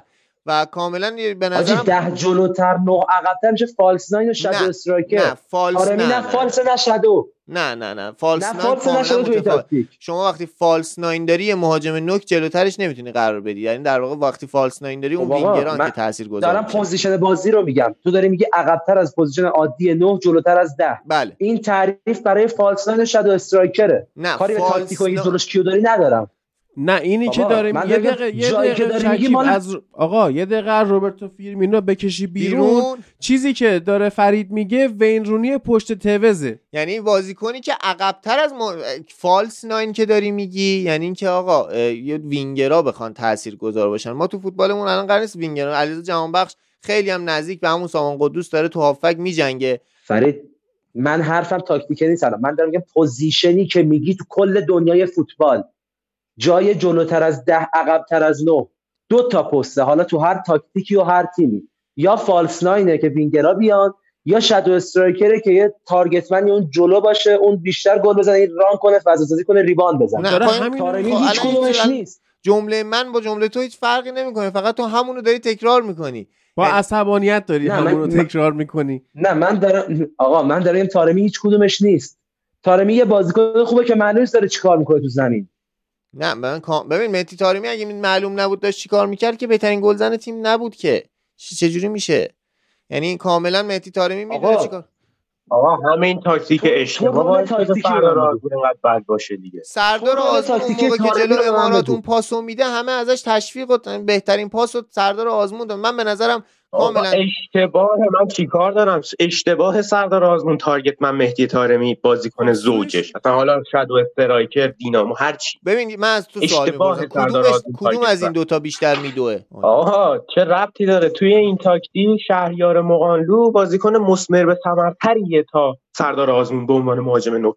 م... آها مهاجم نوک داری میگی؟ بله خب اون می‌رسه به ترسو بودن آقای قلنویی که از مر... بازیکنی که بیشتر کریر پربارتری داره استفاده آقا من به کریر کاری ندارم. من این تاکتیک رو دارم میگم صرفا. بعد هماهنگی سردار و مهدی تارمی خب ده برابر هماهنگی تارمی با شهریار مقانلوه دیگه. آقا هماهنگی بکن. چه فایده داره سردار آزمون جلوی سوریه اینقدر بعد موقعیت رو خراب چطور وقتی؟ جلو امارات انقدر خوب بود در موردش صحبت نمی‌کردیم به خاطر اینکه امارات خط دفاع بازه بالا بازی می‌کنه. تیم سوریه دفاع می‌کنه. لو بلاک میچینه. فاصلش ژاپن کمه. که قرار نیست لو بلاک بچینه؟ آره دیگه ما. الان قسمت سخت رو رد کردیم. این تاکتیکی که اصلا خب خیلی بده خب نیست. من اگه میگم تارمی بود بازم فرق نمی‌کرد. عالی شد.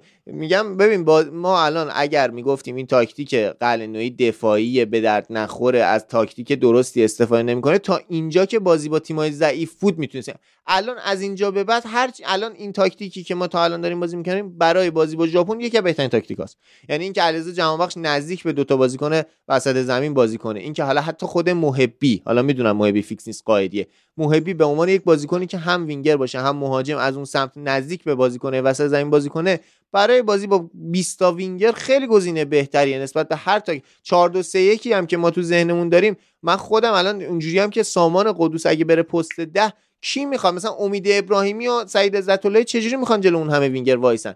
ما باید اون بازیکن اگه سامان قدوس پست ده باشه به نظر من کار منطقی تر اینه که مثلا رضا اسدی رو بذاره مهاجم نوک یا شهریار مقانلو رو یه هافک دفاعی بذاره کنار مثلا عزت اللهی بعد به این خود خلیلزاده بگه که بکش زیرش. این صرفا بکشه زیرش. آقا ما بیلداپ که نمی‌تونیم انجام بدیم. اصلا قلنوی چیزی به اسم بیلداپ مگه اصلا مطرحه براش اصلا بیلداپ بگه علیرضا منصوریانی که اومده گفته از من پرسیدن چرا تیم ما به, ایرانوند انقدر پاس رو عقب میده؟ بعد حالا مثلا جواب منصوریان قاعدتا باید این باشه که خب دروازه‌بان بازی سازه گفته به خاطر اینه که ما 11 نفره بازی می‌کنیم تیم حریف 10 نفره. آقا وقتی توان تاکتیکی مثلا یکی از سرمربیای تاریخ ایران اینه یه معلوم امیر قلنویی هم همینه دقیقا. یعنی هیچ تفاوتی نیست. آقا من می نویسم امضا می‌کنم. امیر قلنویی تفاوت مثلا چه می‌دونم فالس ناین با همین شادو استرایکر رو نمی‌دونه. صرفا می‌دونه مهاجم رو بیاری عقبتر می‌تونه فضا بسازه. خب؟ که این اشتباه دیگه. یعنی تو وقتی ندونی طرف کاراییش چیه. وقتی ندونی که آقا چهار- کسی که چهار- مدرک A آسیا داره اینا رو ندونه ها. مدرک A آسیا ببین وقتی ارزش داره که تو بری course ا رو بشینی بری بخونی بری مثلا درسش رو پاس بکنی نه وقتی که تو A آسیا تو توی ایران گرفتی A آسیا ایران اصلا فایده ای نداره که اگه A؟ آسیا توی آسیا خارج رو تو ایران. نمیدن یعنی A نمیدن؟ مدرک A ه هیچ قاره رو تو کشور خودت بهت نمیدن. یعنی شما باید بری یه جا دیگه که جایی باشی که همه کشور قضیه مال اروپا است. تو آسیا نه آقا مال ایران هم تو قطر برگزار. میشه. حالا مال دوران قلعه نویو نمی‌دونم ولی این چند سال اخیر آقا مدرسش خود ایرانی مدرسش ایرانیه. مدرس ایرانی. هم دارد. حالا اون هیچی ول کن اصلا اون بحثم ولش کن. ببین الان آقا یه لحظه صبر کن فرید. ببین قانون الان چیه؟ ببین ما توی اکثر کشورهای اروپایی یه دوره پیش نیاز اصلا کل همه دنیا بجز آسیا. یه دوره پیش نیاز مربیگری داریم که کمک های اولیه فوتبال نمی‌دونم دریچه ای برای ورود به فوتباله که آقا مثلا انتقال چیه دفاع چیه حمله چیه گل زدن چیه گل نزدن چیه فضا چیه ایناست. بعد میایم course های خود مثلا قاره رو داریم یوفا C B A و pro. آسیا C B A ها و ایران یه دوره دی داره که من به من شرط میبندم باهات هفتاد هشتاد درصد مربیای ایرانی که درجه دی دارن یعنی مربیای درجه دی دارن به هیچ وجه. ده دقیقه هم اون چیز اون جزوش الان هستش. چهار صفحه است. من دارم. خب چهار چهارصد صفحه است. جزوه نخوندن. چرا؟ چون ببین مدرس که میاد اصلا کاری به این نداره که طرف مثلا از فوتبال چی می‌فهمه چی نمی‌فهمه. مدرس ها اکثرا یا با پارتی بازی مربی قبول می‌کنن. مثلا طرف زنگ می‌زنه باباش مثلا چه می‌دونم مالک شرکت ایران خودروه خب مثلا یه کاره ایه زنگ می‌زنه که آقای مثلا بچه من این مثلا برادرزاده منه. مرب... مثلا مدرسم میگه آقا قبول تموم شد. خب همین دی همینه سی همینه. حالا بی یک هم سختره خب؟ و خب ای هم دیگه همینه دیگه یعنی امیر قلمی. اصلا ای آسیا رو یعنی من الان به تو وکیل معرفی کنم میری با سند و مدرک پته همه اینا رو میریزی رو آب دادگاهشون می‌کنی؟ نه. اون وقت به علت گاز گرفتگی میمیره. من چیکار کنم مخه با این؟ ببین من یه من واقعا نمی‌خوام حالا دیگه بجنگم و اینا. من دو دقیقه یک دقیقه و سی ثانیه حرفمو می‌زنم بعد دیگه اصلا مخالفت فرید هر موقع محدودیت تایم گذاشته گفته من یه دقیقه اینو بگم یا گفته من یه جمله بگم رفتیم واسه ده دقیقه. نه دیگه الان. یه دقیقه ببین کلا به نظرم این تاکتیک تدافعی هر نق- نقطه ضعفی داشت تا اینجا داشت. ما بازی با ژاپن حداقل با اسکوادی که الان توی مسابقات داریم نمی‌تونیم هجومی تر از این بازی کنیم. و من به شخص خوشحالم که علیرضا جهانبخش نزدیک به هافکا بازی کنه. من به نظرم که دابل پیوت دو تا بازی کنه دفاعی مثلا امید ابراهیمی و سعید عزت اللهی خطرناکه. برای اینکه ما اونجا اگه توپم بگیریم این دوتا بازیکن نمی‌تونن سریع انتقالش بدن به جلو. ولی سامان قدوس قدرت فیزیکی اینو داره که کنار سعید عزت اللهی بجنگه و وقتی توپو گرفت بتونه با یه پاس درست تیمو از حالت دفاعی به حالت هجومی ببره.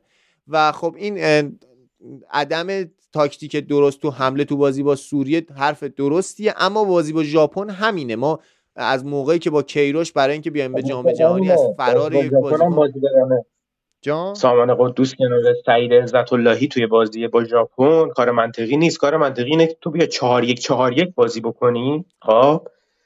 سامان قدوس رو بذاری کنار مثلا یکی از بین سعید عزت اللهی و روزبه چشمی به عنوان پست هشت یا تو که امید می‌دونی ابراهیمی نمی‌کنه ببین اولا که به نظرم کسی که 6 تا وینگر داره جلوش 4 1 4 1 یعنی با یک هافک تدافعی بازی کردن مرگه. یعنی همونو باعث میشه که شما آقا مگه رودری هافک دفاعی؟ اسپانیا. یه هافک دفاعی داشت؟ جان؟ کیروش تو کل تاریخ فوتبال ایران چهار یک چهار یک بازی کرد. یه هافک کیروش به دفاعی هیچ داشت. جایی هم نرسید تو تیم ملی.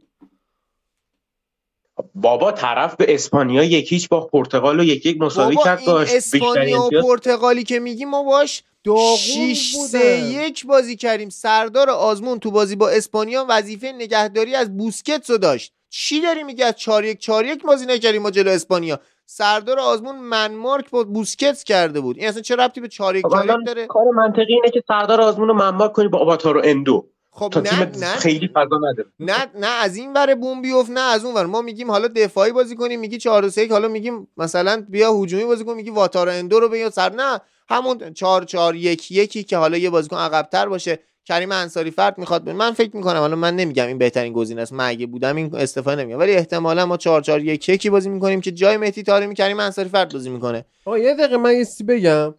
ببین توی قسمت قبلی هم باز من همین صحبت رو در مورد کلینزمن کردم که آقا تو بازی های تورنمنتی و حذفی کلا حماقته اگه تو بیای ترکیبی که حالا تا اینجا باهاش رسیدی رو عوض کنی عوض کن. خب آقای قلنویی نه تنها احمق نیست و ترکیبش رو عوض نمی‌کنه بلکه اونقدر محافظه کار هم هست که ترکیبش رو عوض نمی‌کنه اما ایران قطعی به ژاپن خواهد باخت و تو نیمه اول هم گل می‌خوره. آره این آره. نه اونو که اصلا کارش نمیشه 15 دقیقه اول.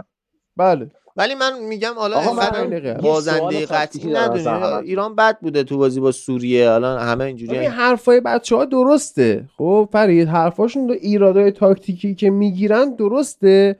متاسفانه این تاکتیک اشتباه این اسکواد بدی که برداشته با خودش برده حالا متاسفانه یا مثلا برای طرفدار تیم ملی ایران خوشبختانه جواب داده. جواب داده و هنوزم خب جواب داده. و ببین درسته دیگه. تو میای با آخ آخ این افتاد.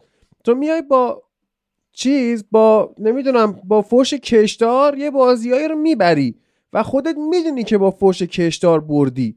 خب ولی تو بازی حذفیه و بردی.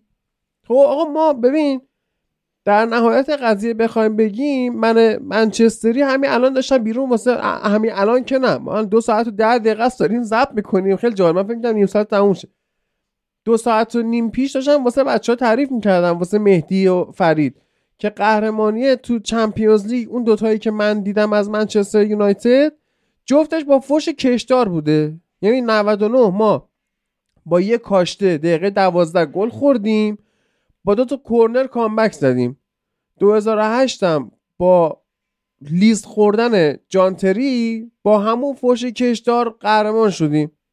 خب بعد چرا فوش کشدار؟ به خاطر اینکه سال بعدش بارسلونا به ما نشون داد که سال پیش مثلا تصادفا قهرمان شدیم مثلا. خب یا اگه مثلا باز خود بارسلونا با فوش کشدار چلسی رو برد اومد بالا. درست ما اگه چلسی اومده بود بازم با فوش کشدار قهرمان می‌شدیم 2009 رو هم. خب؟ بازی حذفی تو اینجوری میای بالا دیگه. لیگ نیستش که بشینه یه تاکتیک منسجم و درست حسابی بچینه که حالا الان اینجا چرا اگه فلانی رو برای اگه فلانی ربات داد تو لیگ برنامه ریزی. می‌کنن نه تو حذفی. الان باشه همینو بندا اونور بگو اگه اندو ربات داد مثلا گزینه ژاپن کیه؟ خب هیچکی. اگه سون هیومی ربات داد گزینه کره کیه؟ خب می‌زنی. چی چی میگی؟ مثل اینه که من خب یه مثلا مسیر 20 کیلومتری رو می‌خوام با ماشین برم و بگم 20 کیلومتر دیگه زاپاس می‌خوام چیکار آقا ممکنه اون وسط پنچر بکنی. من میگم آقا نه اینکه تو پلن بی داشته باشی. ببین حاجی نمیگم پلن. بی داشته الان باش. دیگه با آب نخوری.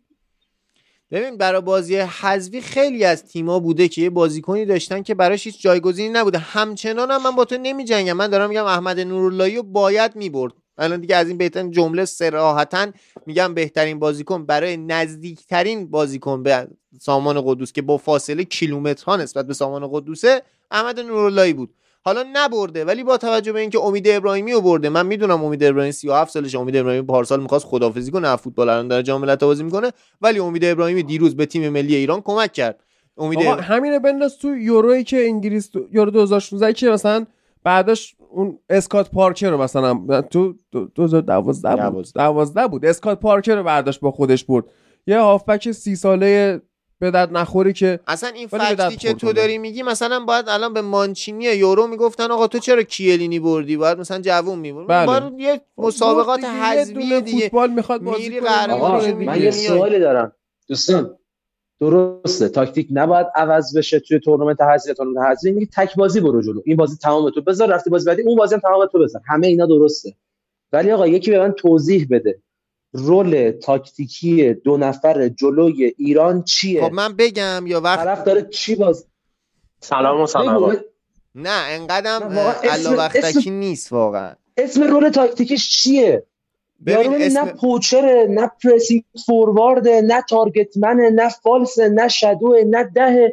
دو نفر دیگه میگه برید گفت دیگه بچرید. شادو دیگه. نه ببین ما یه مهدی بذار من دوباره بگم. مهدی تارمی بازیکنیه که میاد تو هافک تو خط عمودی ها- بازی یعنی از دروازه به سمت دروازه حریف انتقال توپ داره. یعنی میاد عقبتر بین دو تا هافک بازکاری می‌کنه میاد دوندگی می‌کنه. اما سردار آزمون با عنوان بازیکن مهاجم نوکی که شما فکر می‌کنید مهاجم نوک نوه ما اونه. نه سردار آزمون هر موقع که یکی از وینگرهای کنارمون مثلا مهدی قائدی یا علیرضا جهانبخش از پست خودش دور میشه این سردار آزمونه که میره اون پست رو پر می‌کنه با دوندگی که داره.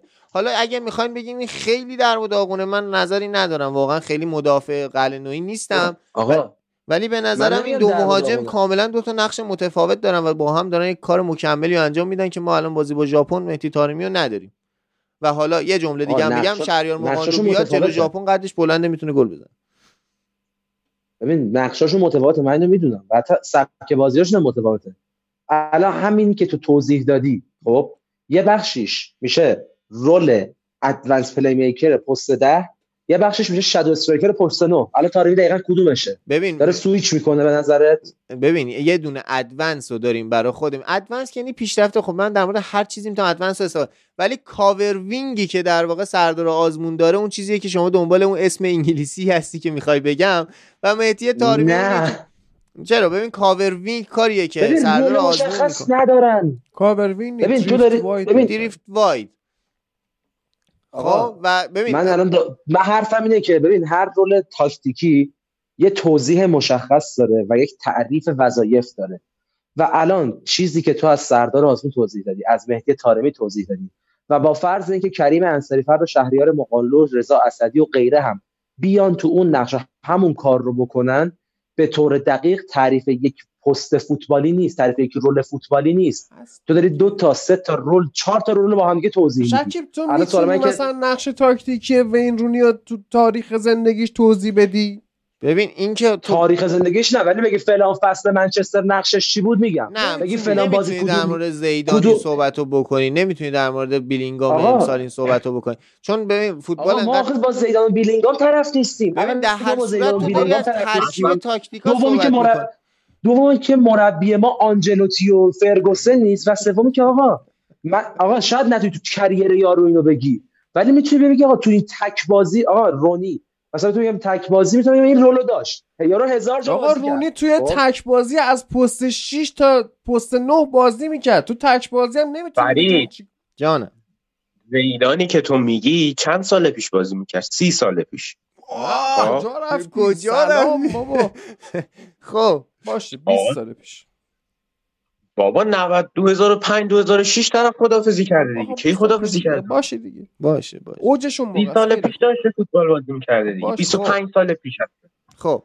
خب. 25 سال پیش مشخصا فوتبال تاکتیکی نبوده اون چنان که عالی بگی شد. role. مثلا زیدان خب کیه من و فرید اعتقاد داریم قدیم تاکتیکی تر یه چیزی بگم. اصلا من جمله تو همین الان می‌خوام سرکوب همین الان بیلینگام اگه بخوام من با تعریف های شما بگم نمی‌تونم چی بگم چون ترکیب چند تا تاکتیک با همه. بیلینگامی که داره برای رئال بازی می‌کنه هم نه هم ده هم نه و نیمه هم drift wide داره هم cover wing داره. شما به عنوان یه منچستری راسموس هویلوند رو نمی‌تونید تحلیل کنید. طرف 60 درصد گلاشو بدون پاس گل زده در حالی که حمله توپ نداره. چجوری می‌خواین اینو تعریفش کنید؟ حالا انقدر سر ایران نمی‌خواد دعوا بجنگیم و اینا. من فقط نکته اینه نه که مدافع قلنویی آره، من فقط میگم آقا. تاکتیک ایران اینه که سردار آزمونه به سمت کناره ها بیشتر دوندگی داره. مهدی تارمی تو عمق عقب و جلو میشه. حالا اینکه حالا مهدی تارمی برای اینکه بتونه تو عمق تیم ایران برگرده به عقب توپ بگیره باعث میشه که مهدی تارمی نسبت به سردار عقبتر بازی می‌کنه. قلنویی انقدر مربیگری می‌فهمه که به این بگه در عرض حرکت کن به اون بگه در آره، طول هر حرکت کن. اسمی انقدر. که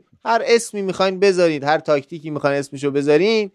حالا من فکر می‌کنم بازی با ژاپن خیلی دست به چیزی نمی‌زنه. قلنویی آدمی بود که بهترین پست شیش تاریخ ایران رو داشت و باش بازی می‌کرد و رو دستش هم دیگه نیومد. ببین روش می‌شد مهدی کیانی رو هم می‌برد. روش می‌شد حسین کاظمی هم از قبر می‌کشید بیرون و همین فوتبال رو درست می‌کرد.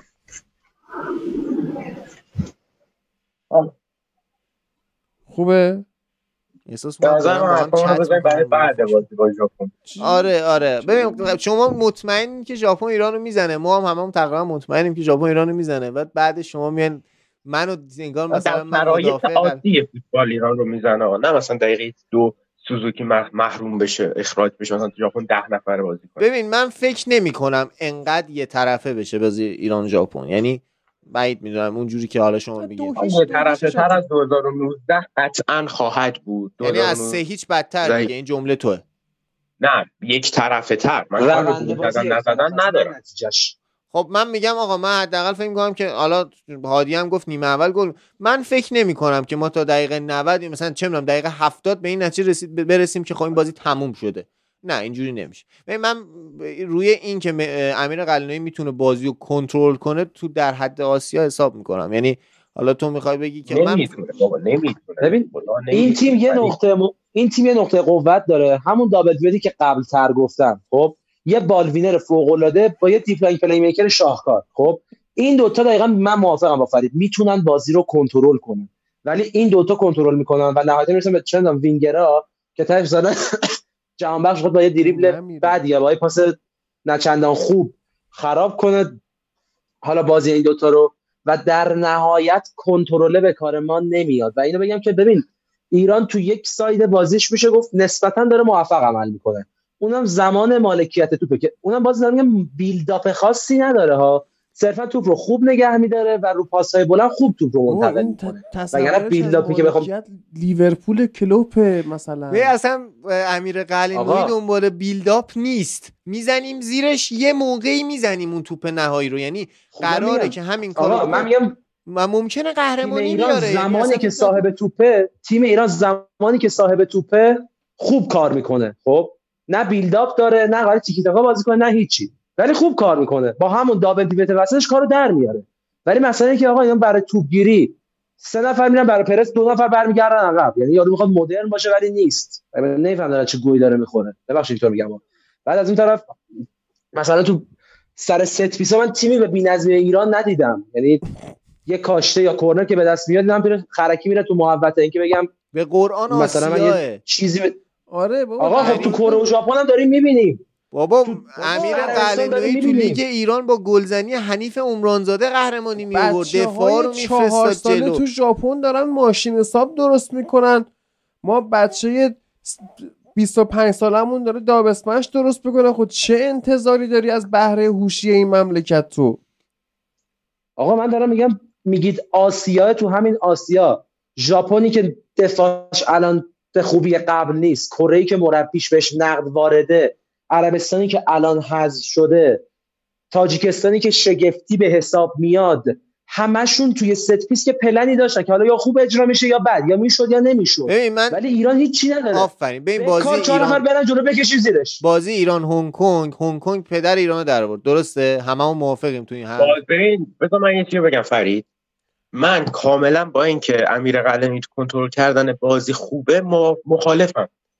کنترل کردن بازی یعنی چی؟ یعنی اینکه تو بازی از شرایط عادیش خارج شد تو بتونی تیمت رو کنترل بکنی بتونی بازی رو برگردونی به حالت اولیه خودت. نه اون کنترلی که اون فرید میگه منظورش کشتن ریتم بازیه.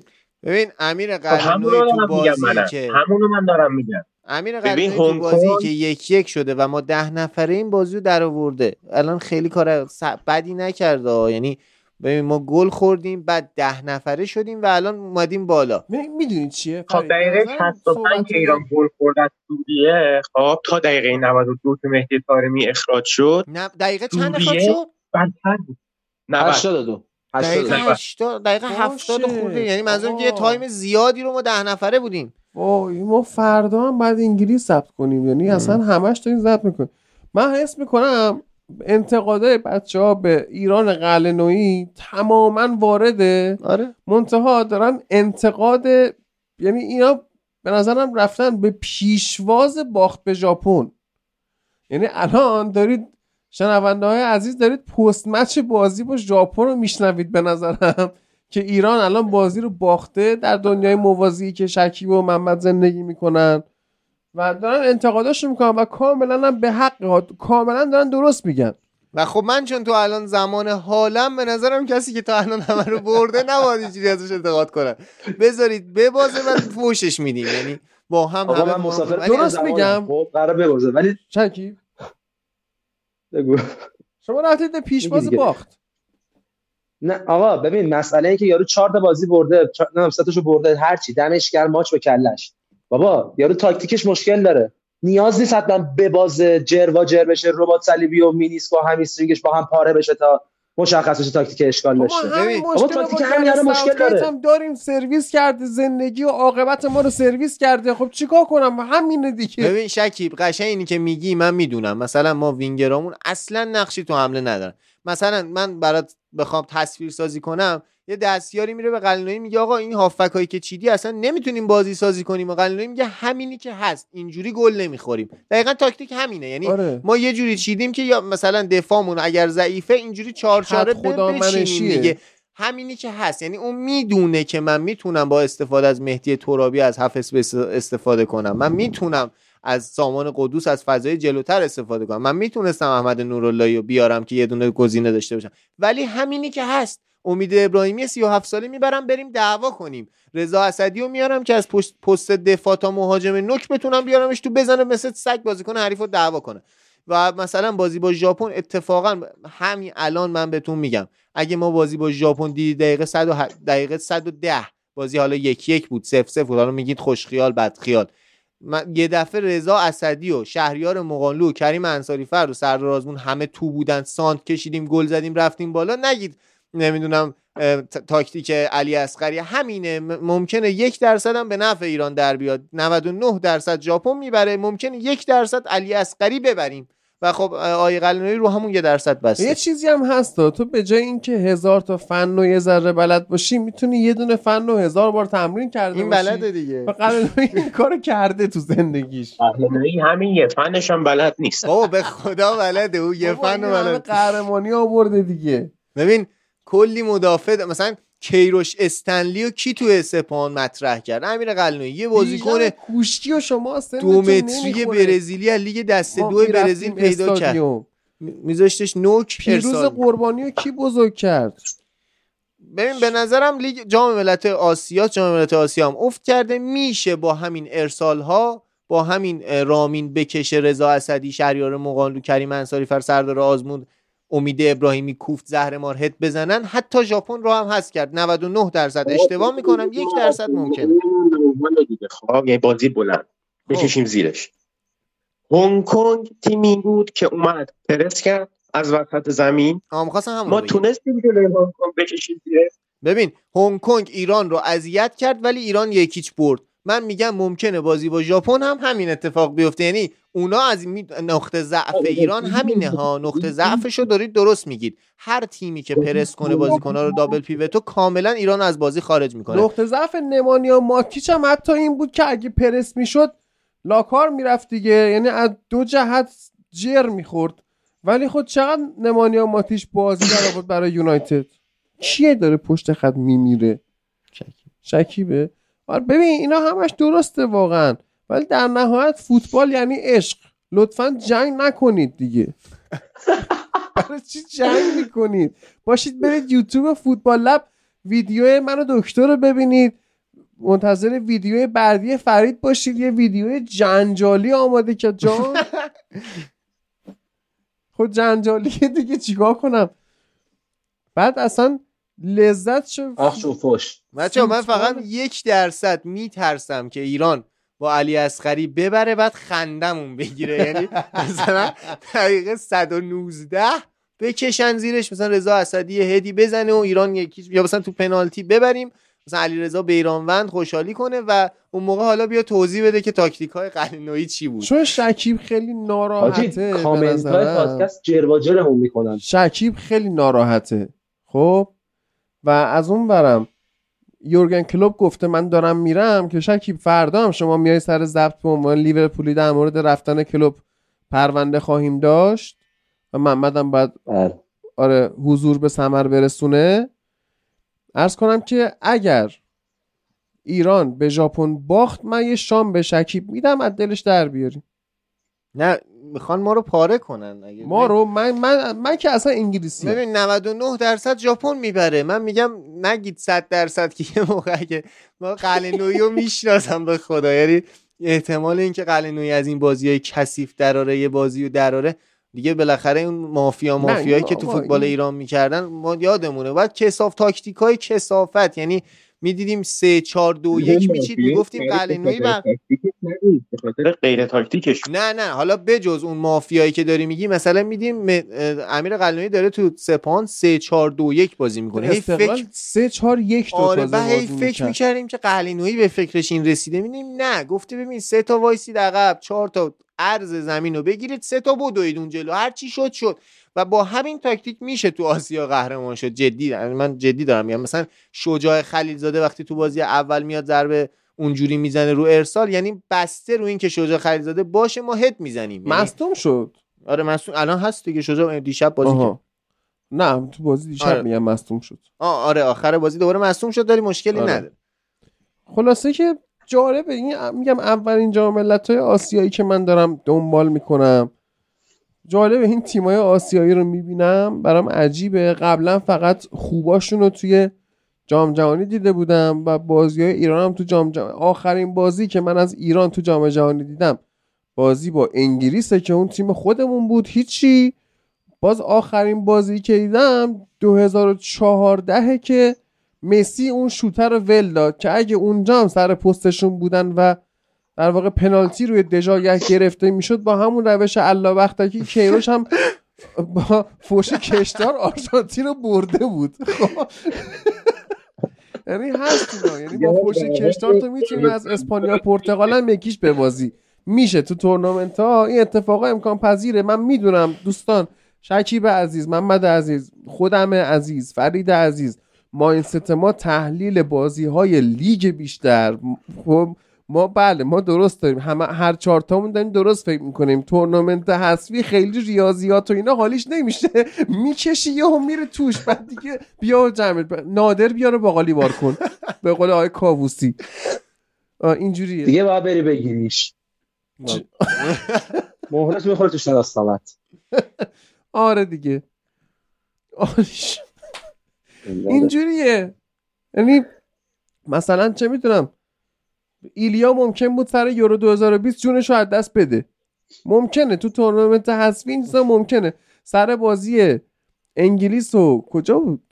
انگلیس و ایسلند بود. نه ایسلند نبود. سگ دونی بود. رو رحیم استرلینگ پنالتی. دانمارک رو رحیم استرلینگ پنالتی شد. آه عینکشو؟ نه نه عینکی مال فیناله.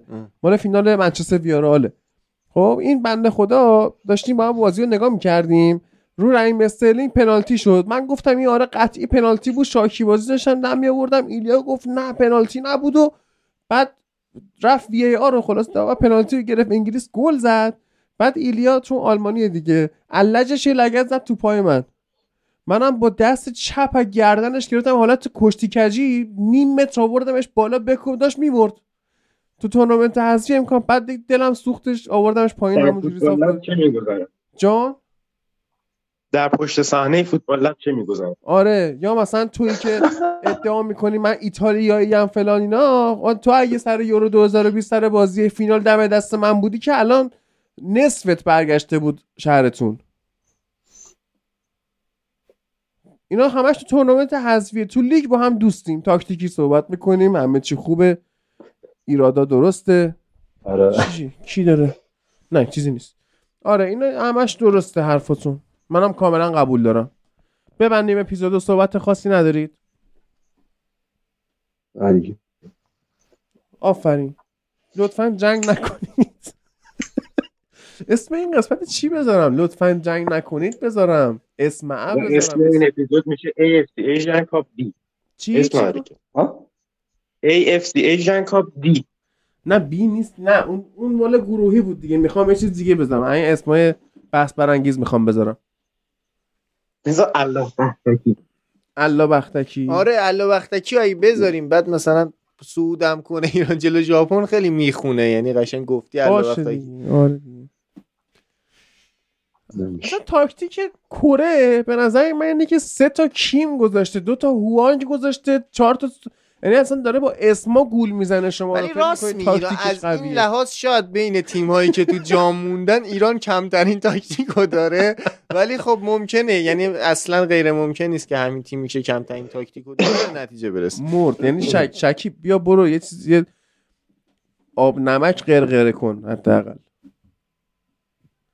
بریم. بچه‌ها خسته- محمد زنگ زد بیدارم کرد. آره می‌دونم شکیب تو 9 و 54 دقیقه پیام داده بودی من 9 و 57 دقیقه زنگ زدم. تو این 3 دقیقه خوابیدی؟ با کانسپت 954 دقیقه به کی پیام دادم؟ خونه آشنا نیست تو گروه. باش خیلی خوب. لطفا جنگ نکنید دیگه. خدافظ با این خبره هیجان انگیز وقتش ازتون خدافظی کنید